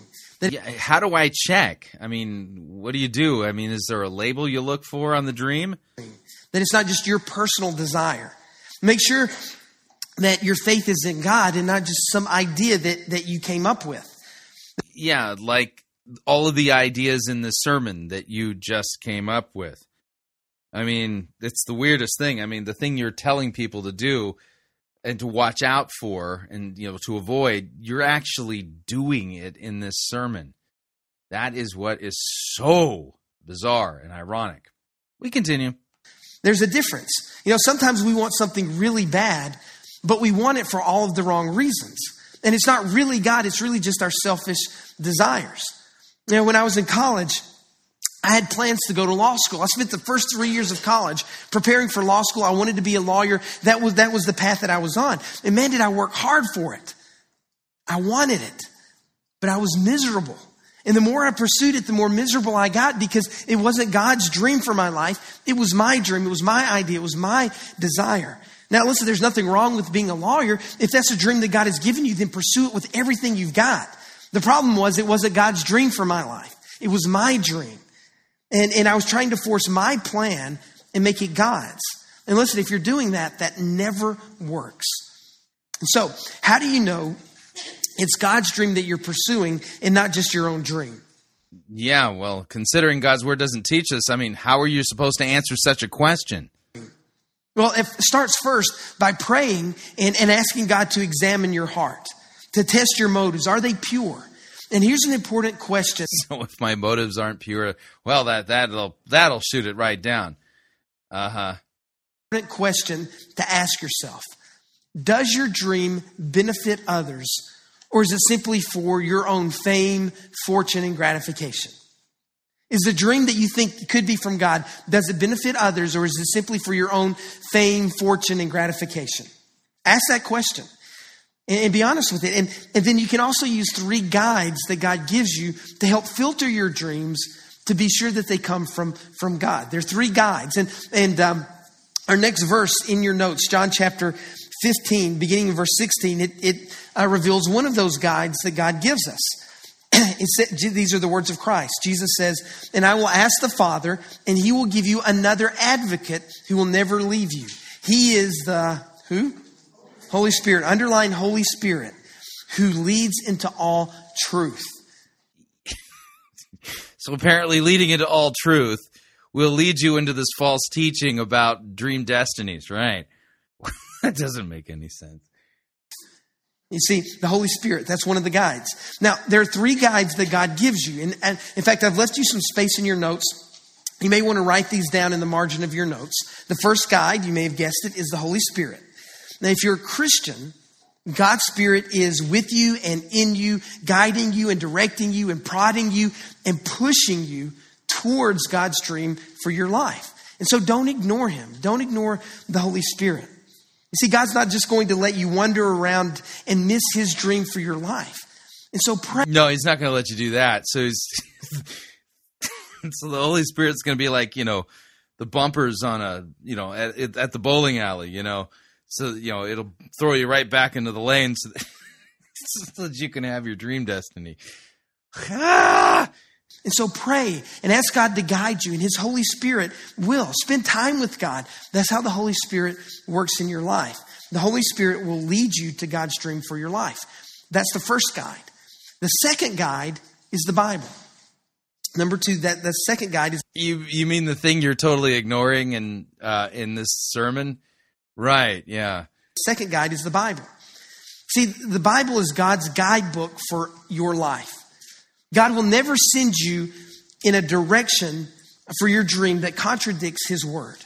Yeah, well, this sermon contradicts His word, so what does that do with the sermon then, you know? And so you can use the Bible as a trustworthy guide to lead you in the right direction and to follow God's dream for your life. So you've got the Holy Spirit working in conjunction with the Bible. And then the third guide that God gives us is the church. The church. And that's one of the reasons that God gives you Yeah, not the Journey Church that twists God's word. Yeah, that that that's a blind guide leading the blind for sure. that God gives you a church family so that you have Christian friends in your life who can be there and, and can and speak wisdom into your life when you've got to make decisions about is this is this God or is this just me? And, and then you've got a church that that that teaches you and pushes you to grow in your faith and to spend time with God. They help you pursue God's dream for your life. And that's why being part of a church family is so important. And by the way, I want to invite you if you're not yet a part of the Journey family and you think, hey, this is the church where I'm going to attend, I want to invite you to be at our membership class next Sunday. Um, grab that connection card we were talking about earlier. It looks like this. Go ahead and pull that out. If you flip over to the back, Pastor Tyler was talking about it earlier, but that third next step says receive more information about the Journeys membership class next Sunday. It'll be right in this room right after the one o'clock service. So you can just attend the service next week, hang out afterwards, and we're, we'll have the membership class right here. We pull back the curtain and share with you everything that we can about our church, our history, our mission, our core values. I think it's such an important step to be part of a church family because a church family, along with the Bible, along with the Holy Spirit, helps you discover God's dream for your life and helps you pursue it as well. So it'll be a lot of fun next week. I hope you will join us for that. But here's the key set aside time every day to seek God's guidance. That's what Isaiah 50, verse 4 reminds us. It says, The sovereign Lord has given me his words of wisdom, morning by morning. Underline those three words, morning by morning. What he's saying is that every morning I get up, I seek God's guidance, I seek his wisdom, I seek his direction. So he says, morning by morning, he Yeah, seek his guidance all you want. That doesn't mean that this doctrine regarding the dream destiny thingy is true. morning, he wakens me and opens my understanding to his will. Now, by the way, I don't want you to worry about this because I've, I've talked to a lot of people who say, well, I don't want to pursue God's dream for my life because I'm going to hate God's dream for my life. I mean, we've got this view that God's dream for my life is going to be something that makes us miserable. Like I, He's going to, I'm going to be a, a missionary somewhere in a, in a jungle, and I'm going, I'm going to hate it. Listen, that's not the case. God's dream for your life is what you were created for. It's what you were specially put together for. God's dream for your life is. Yeah, you keep talking about it like you know what it is, but you never use any verses that say any of the things you're saying for your life is going to bring you to life. It's going to awaken your soul. it's going to give you passion for your life. And so you don't have to worry that you're going to hate God's dream. It's what you were created for. You see, God's dream is where God's purpose intersects with your passion. And when God's purpose intersects, yeah, which text says that? Purpose intersects with your passion, something wonderful is going to happen. You're going to come to life, something wonderful. So go ahead and flip your notes over. How, how, faith allows me to experience God's dream for my life. Two steps of faith. By faith, I find God's dream. By faith, I follow God's dream. And then across the page in your, in your notes, number three, by faith, I focus on God's dream. By faith, I focus on God's dream. you know, on the journey to fulfill God's dream, it's so easy to get off track and to settle for something less than, than the, the original, than the authentic dream. To, to settle for something that's smaller. And look, I don't want that for you. As I said earlier, I don't want you to reach the end of your life and, and, and look back and, and, see that you settled for a cheap imitation, that you, you lived a, a less than kind of life because you, you, you didn't pursue God. You settled for something less, not God's dream for your life. That's why Proverbs chapter 4, verse 25 says this. It says, look straight ahead and fix your eyes on what lies before you. In other words, focus on God's dream. Mark out a straight path for your feet. Stay on the safe path. Don't get sidetracked. Keep your feet from following evil. This, this proverb says, stay focused on God's dream. Don't get sidetracked. Don't let anything kill God's dream for your life. Yeah, it, that's not what it's saying. Your life. And let me just be honest, though. There are some deadly dream killers out there. Oh no. There's dream killers stalking the land. What do we do? There. That, that will that will kill your dream. In fact, I've listed five of them here in your notes. These are five of the, the most deadly dream killers. Here's the first one. Write this down. Fear. Fear is probably the most deadly of all the dream killers. I mean, there's some of you who are here today and you're just afraid to do what you know God wants you to do. I mean, you, you, if you were honest, you know what God's dream for your life is, and you know the step that, that He wants you to take next. But fear is holding you back. How am I supposed to divine God's dream for my life? Now, listen, if it's God's dream for your life, when you step out in faith, God will be there. Because faith says that God is bigger than any obstacle you'll face. Now, fear, what fear does, fear makes, it exaggerates. Fear exaggerates. It makes the obstacles appear bigger than they really are. But what faith does is it reminds you that God is bigger than any obstacle that you'll, you'll face. So don't let fear kill your dream. He's just making stuff up. I mean, yeah, just whatever comes to mind, just start preaching it as if it's the will of God and the word of God and what God wants us to know so weird. Totally man made doctrines here. Here's the second dream killer distractions. Distractions. You know, some of you miss God's dream because you're distracted by a smaller dream that, or distracted by false teaching like this. Dream that isn't from God. A few years ago, a friend of mine in the church pursued a new job. And, and, he pursued this job mostly for money, for prestige. It, it, was a promotion. The only thing about this new job, though, it didn't allow him to attend church with his family on Sundays. And so at first he stopped attending and they attended, then they stopped attending.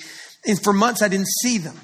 It turns out his marriage got in trouble, their family got in trouble, his health went down. And the reason was the dream he was pursuing wasn't God's dream. Listen, God will never give you a dream that leads you further away from him. God's dream for your life will always draw you closer to him. God won't give you a dream where you can't attend church with your with your family and you can't be with your family. And, and so finally he ended up getting out of that job, getting another job, and they got it turned around. They got back in church together. Their marriage got back on track, and he was able to turn things around. But listen, God will never give you a dream that takes you further from him. But it happens that we get distracted by a cheap Im- Im- imitation. So don't let distractions kill your dream. Here's the third dream killer failure. Failure. You know, maybe you tried to pursue God's dream once and it didn't work out. You failed, and so you gave up. It was hard, so you quit. You know, Kerrick. Look, some of the big should be very, um, let's just say, worried about the fact that the Bible doesn't teach any of it. I mean, how does somebody stand up in front of a whole crowd at a megachurch and basically just make stuff up and say this is what God wants for you without any biblical text that say anything like this? It really should worry him because because you know Christ in his word has commanded that pastors preach the word. Yeah. So I mean, this guy has to know that you know he's going to have to stand before Jesus and explain how it is that he thought it was more important to actually preach his own ideas than actually what's in the Bible. Bizarre. Look, some of the biggest heroes of the Christian faith Abraham, Moses, Peter, I mean, they were disasters. I mean, they failed big time. I mean, remember, Abraham didn't become a dad until he was almost 100 years old. Moses led the people of Israel around in the desert for 40 years before he got them to the promised land. Peter denied Jesus three times during Jesus' greatest time of need before he went on to become the leader of the early church. So, for you, maybe it didn't go the way that you wanted. So you failed. Look, make sure that it really is God's dream. And if it is, then go for it again. Don't give up. Don't let failure derail you. And don't give up. Never surrender. And so don't let fear, distractions, and failure kill your dreams. And then here's the fourth dream killer comfort. Comfort. This is probably the most insidious of the dream killers. I mean, it's as simple as this. Yeah, it's insidious, yes. Although he made up the list himself, you know, because no biblical text actually lists out the dream killers. Just to note that. I'm comfortable here. God's dream seems really hard. So I think I'll just stay here. Thank you very much. Right? God gives me a dream, but it seems difficult. I'm, I'm comfortable here, so I'm just not going to do it. You know, it could be something as easy as, uh, hey, I could join Journey Kids and invest in the children here in our church, but then I would have to get up early once or twice a month on a Sunday. Oh yeah, see there's there's the dream right there. Getting up a couple times a month early and working at Journey Kids. There's the big change the world dream from God, but oh, your comfort might keep you from, well, experiencing your dream. On a Sunday, I'm not going to do that. Or, or I could join the worship arts team and use my gifts to, to praise God, but then I, I would have to audition. I'd have to, to practice. I'm not, I'm, I'm not going to do that. That's, that's too difficult. You know, God wants me to go step out and start this new nonprofit. That's a lot of work. That's a lot of risk. I, I'm just not going to do that. I'm comfortable where I am. Yeah, Satan will really trick you by making you think that as long as I, I stay comfortable, things will be okay. Listen, go for it. Don't let comfort derail your dream. And then here's the, the fifth dream killer doubt. Doubt. Sometimes you doubt God. You know, if I step out on faith and really go after my dream, God, are you going to be there? And God, is this really what you want? Sometimes we doubt God. Then sometimes we doubt ourselves.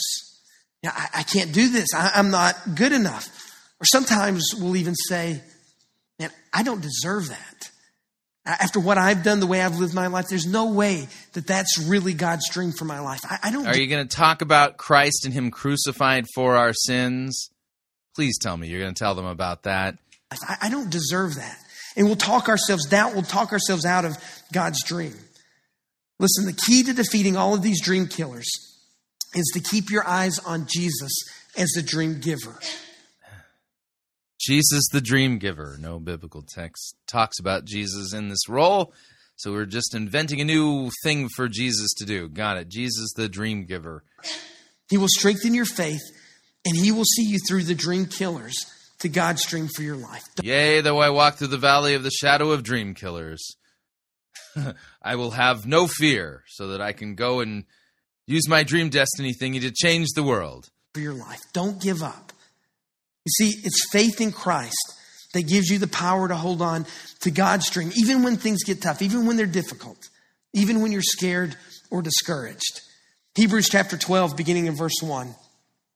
It says, Let us strip off every weight that slows us down. In other words, strip off the fear, the distractions. The no, actually, it's talking about sin there. Yeah, I mean, you should read distractions, that. the failure, the comfort, the doubt, all those dream killers. Get those off of your back. Yeah, you should read it in context. Yeah, sorry, I couldn't get to the button quick enough.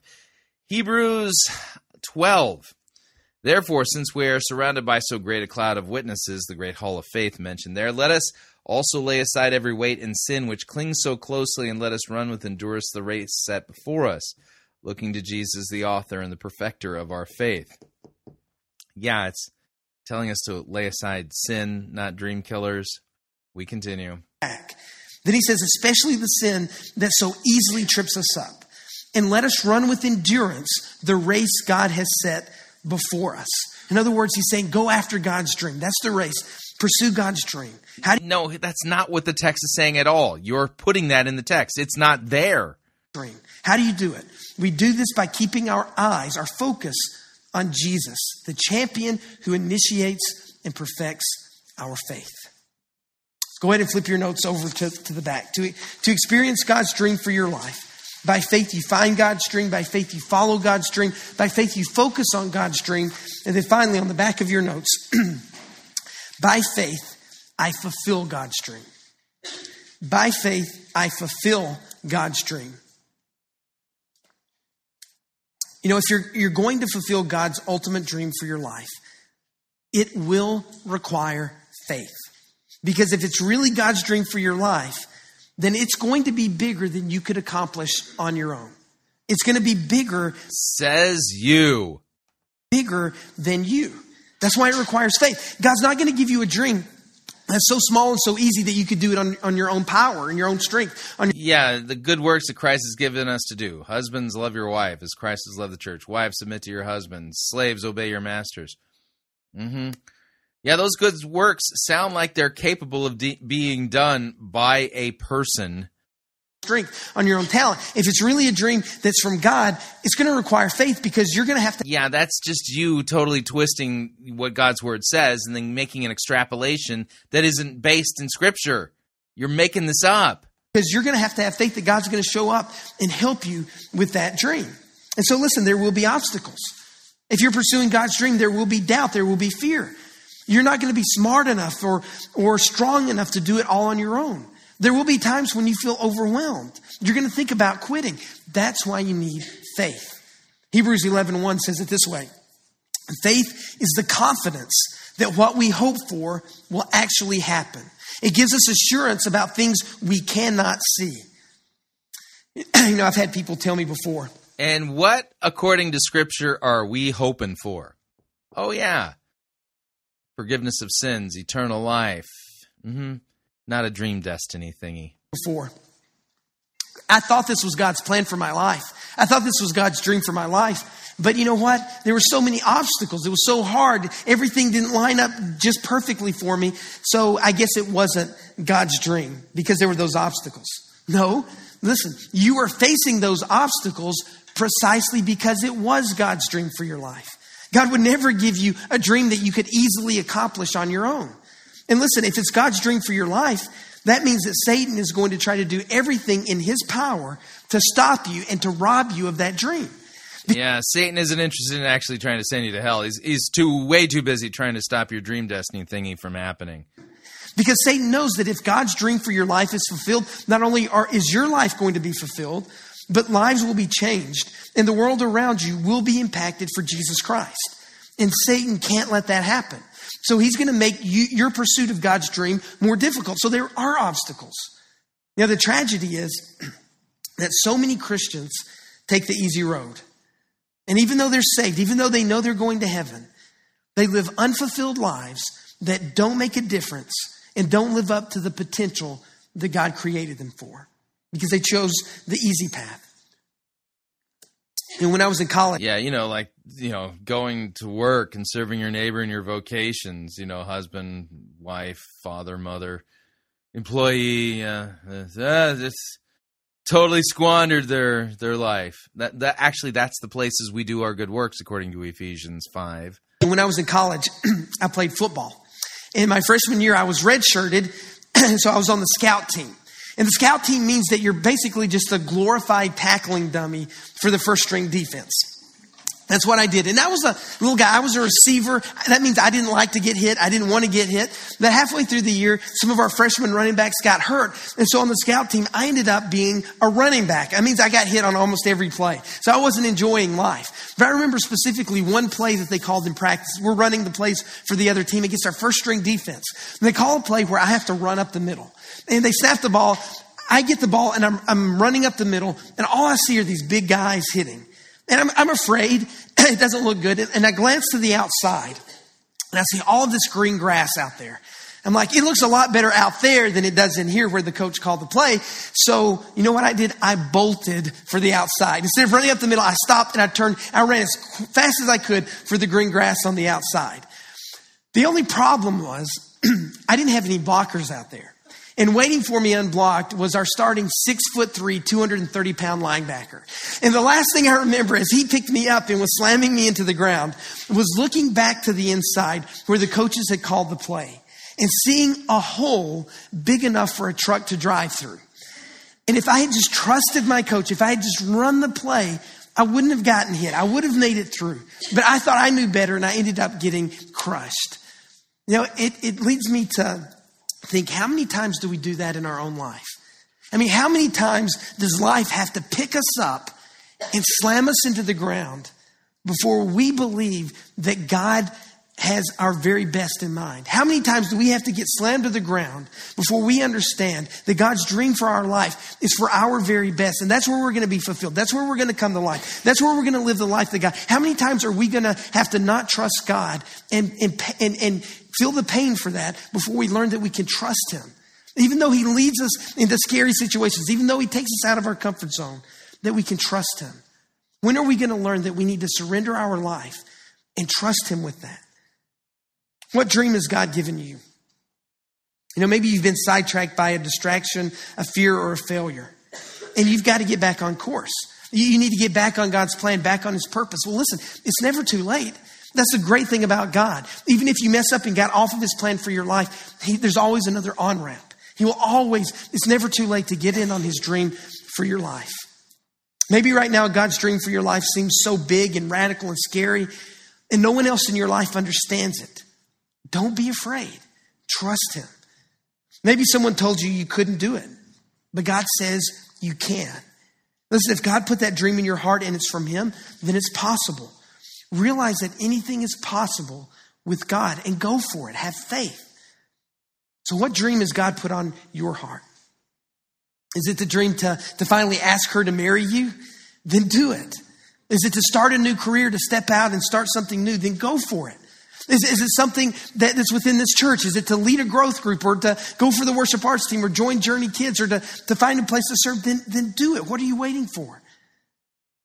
Look, maybe you're here today and you're realizing for the first time that God does have a dream for your life.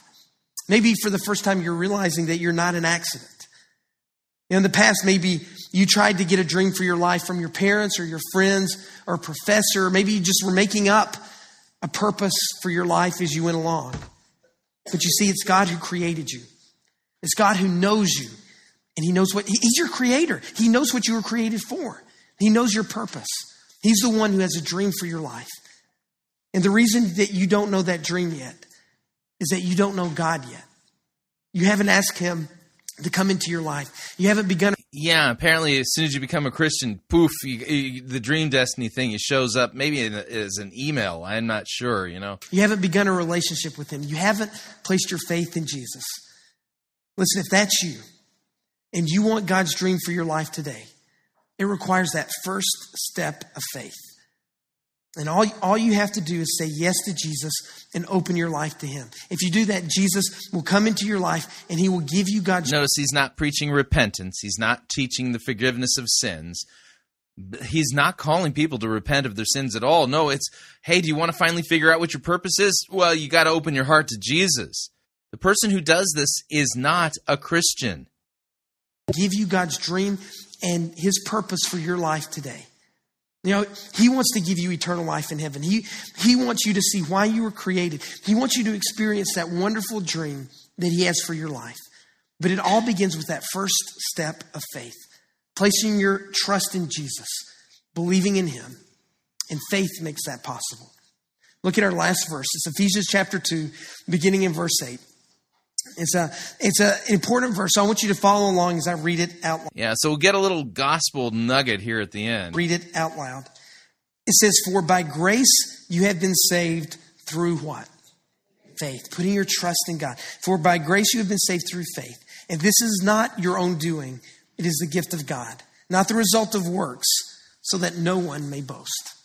Would you bow your heads with me right now? Nope. Wow, what a train wreck. Yeah, just a hot mess of false doctrine and man-made stuff that he just, you know, said, "Hey, God wants this, this, this, and this, and this, and here's a list and all that." Kind of, and none of it's found in the Bible. So how can any of this actually be Christian doctrine? Oh, I know the answer. None of it is. What'd you think?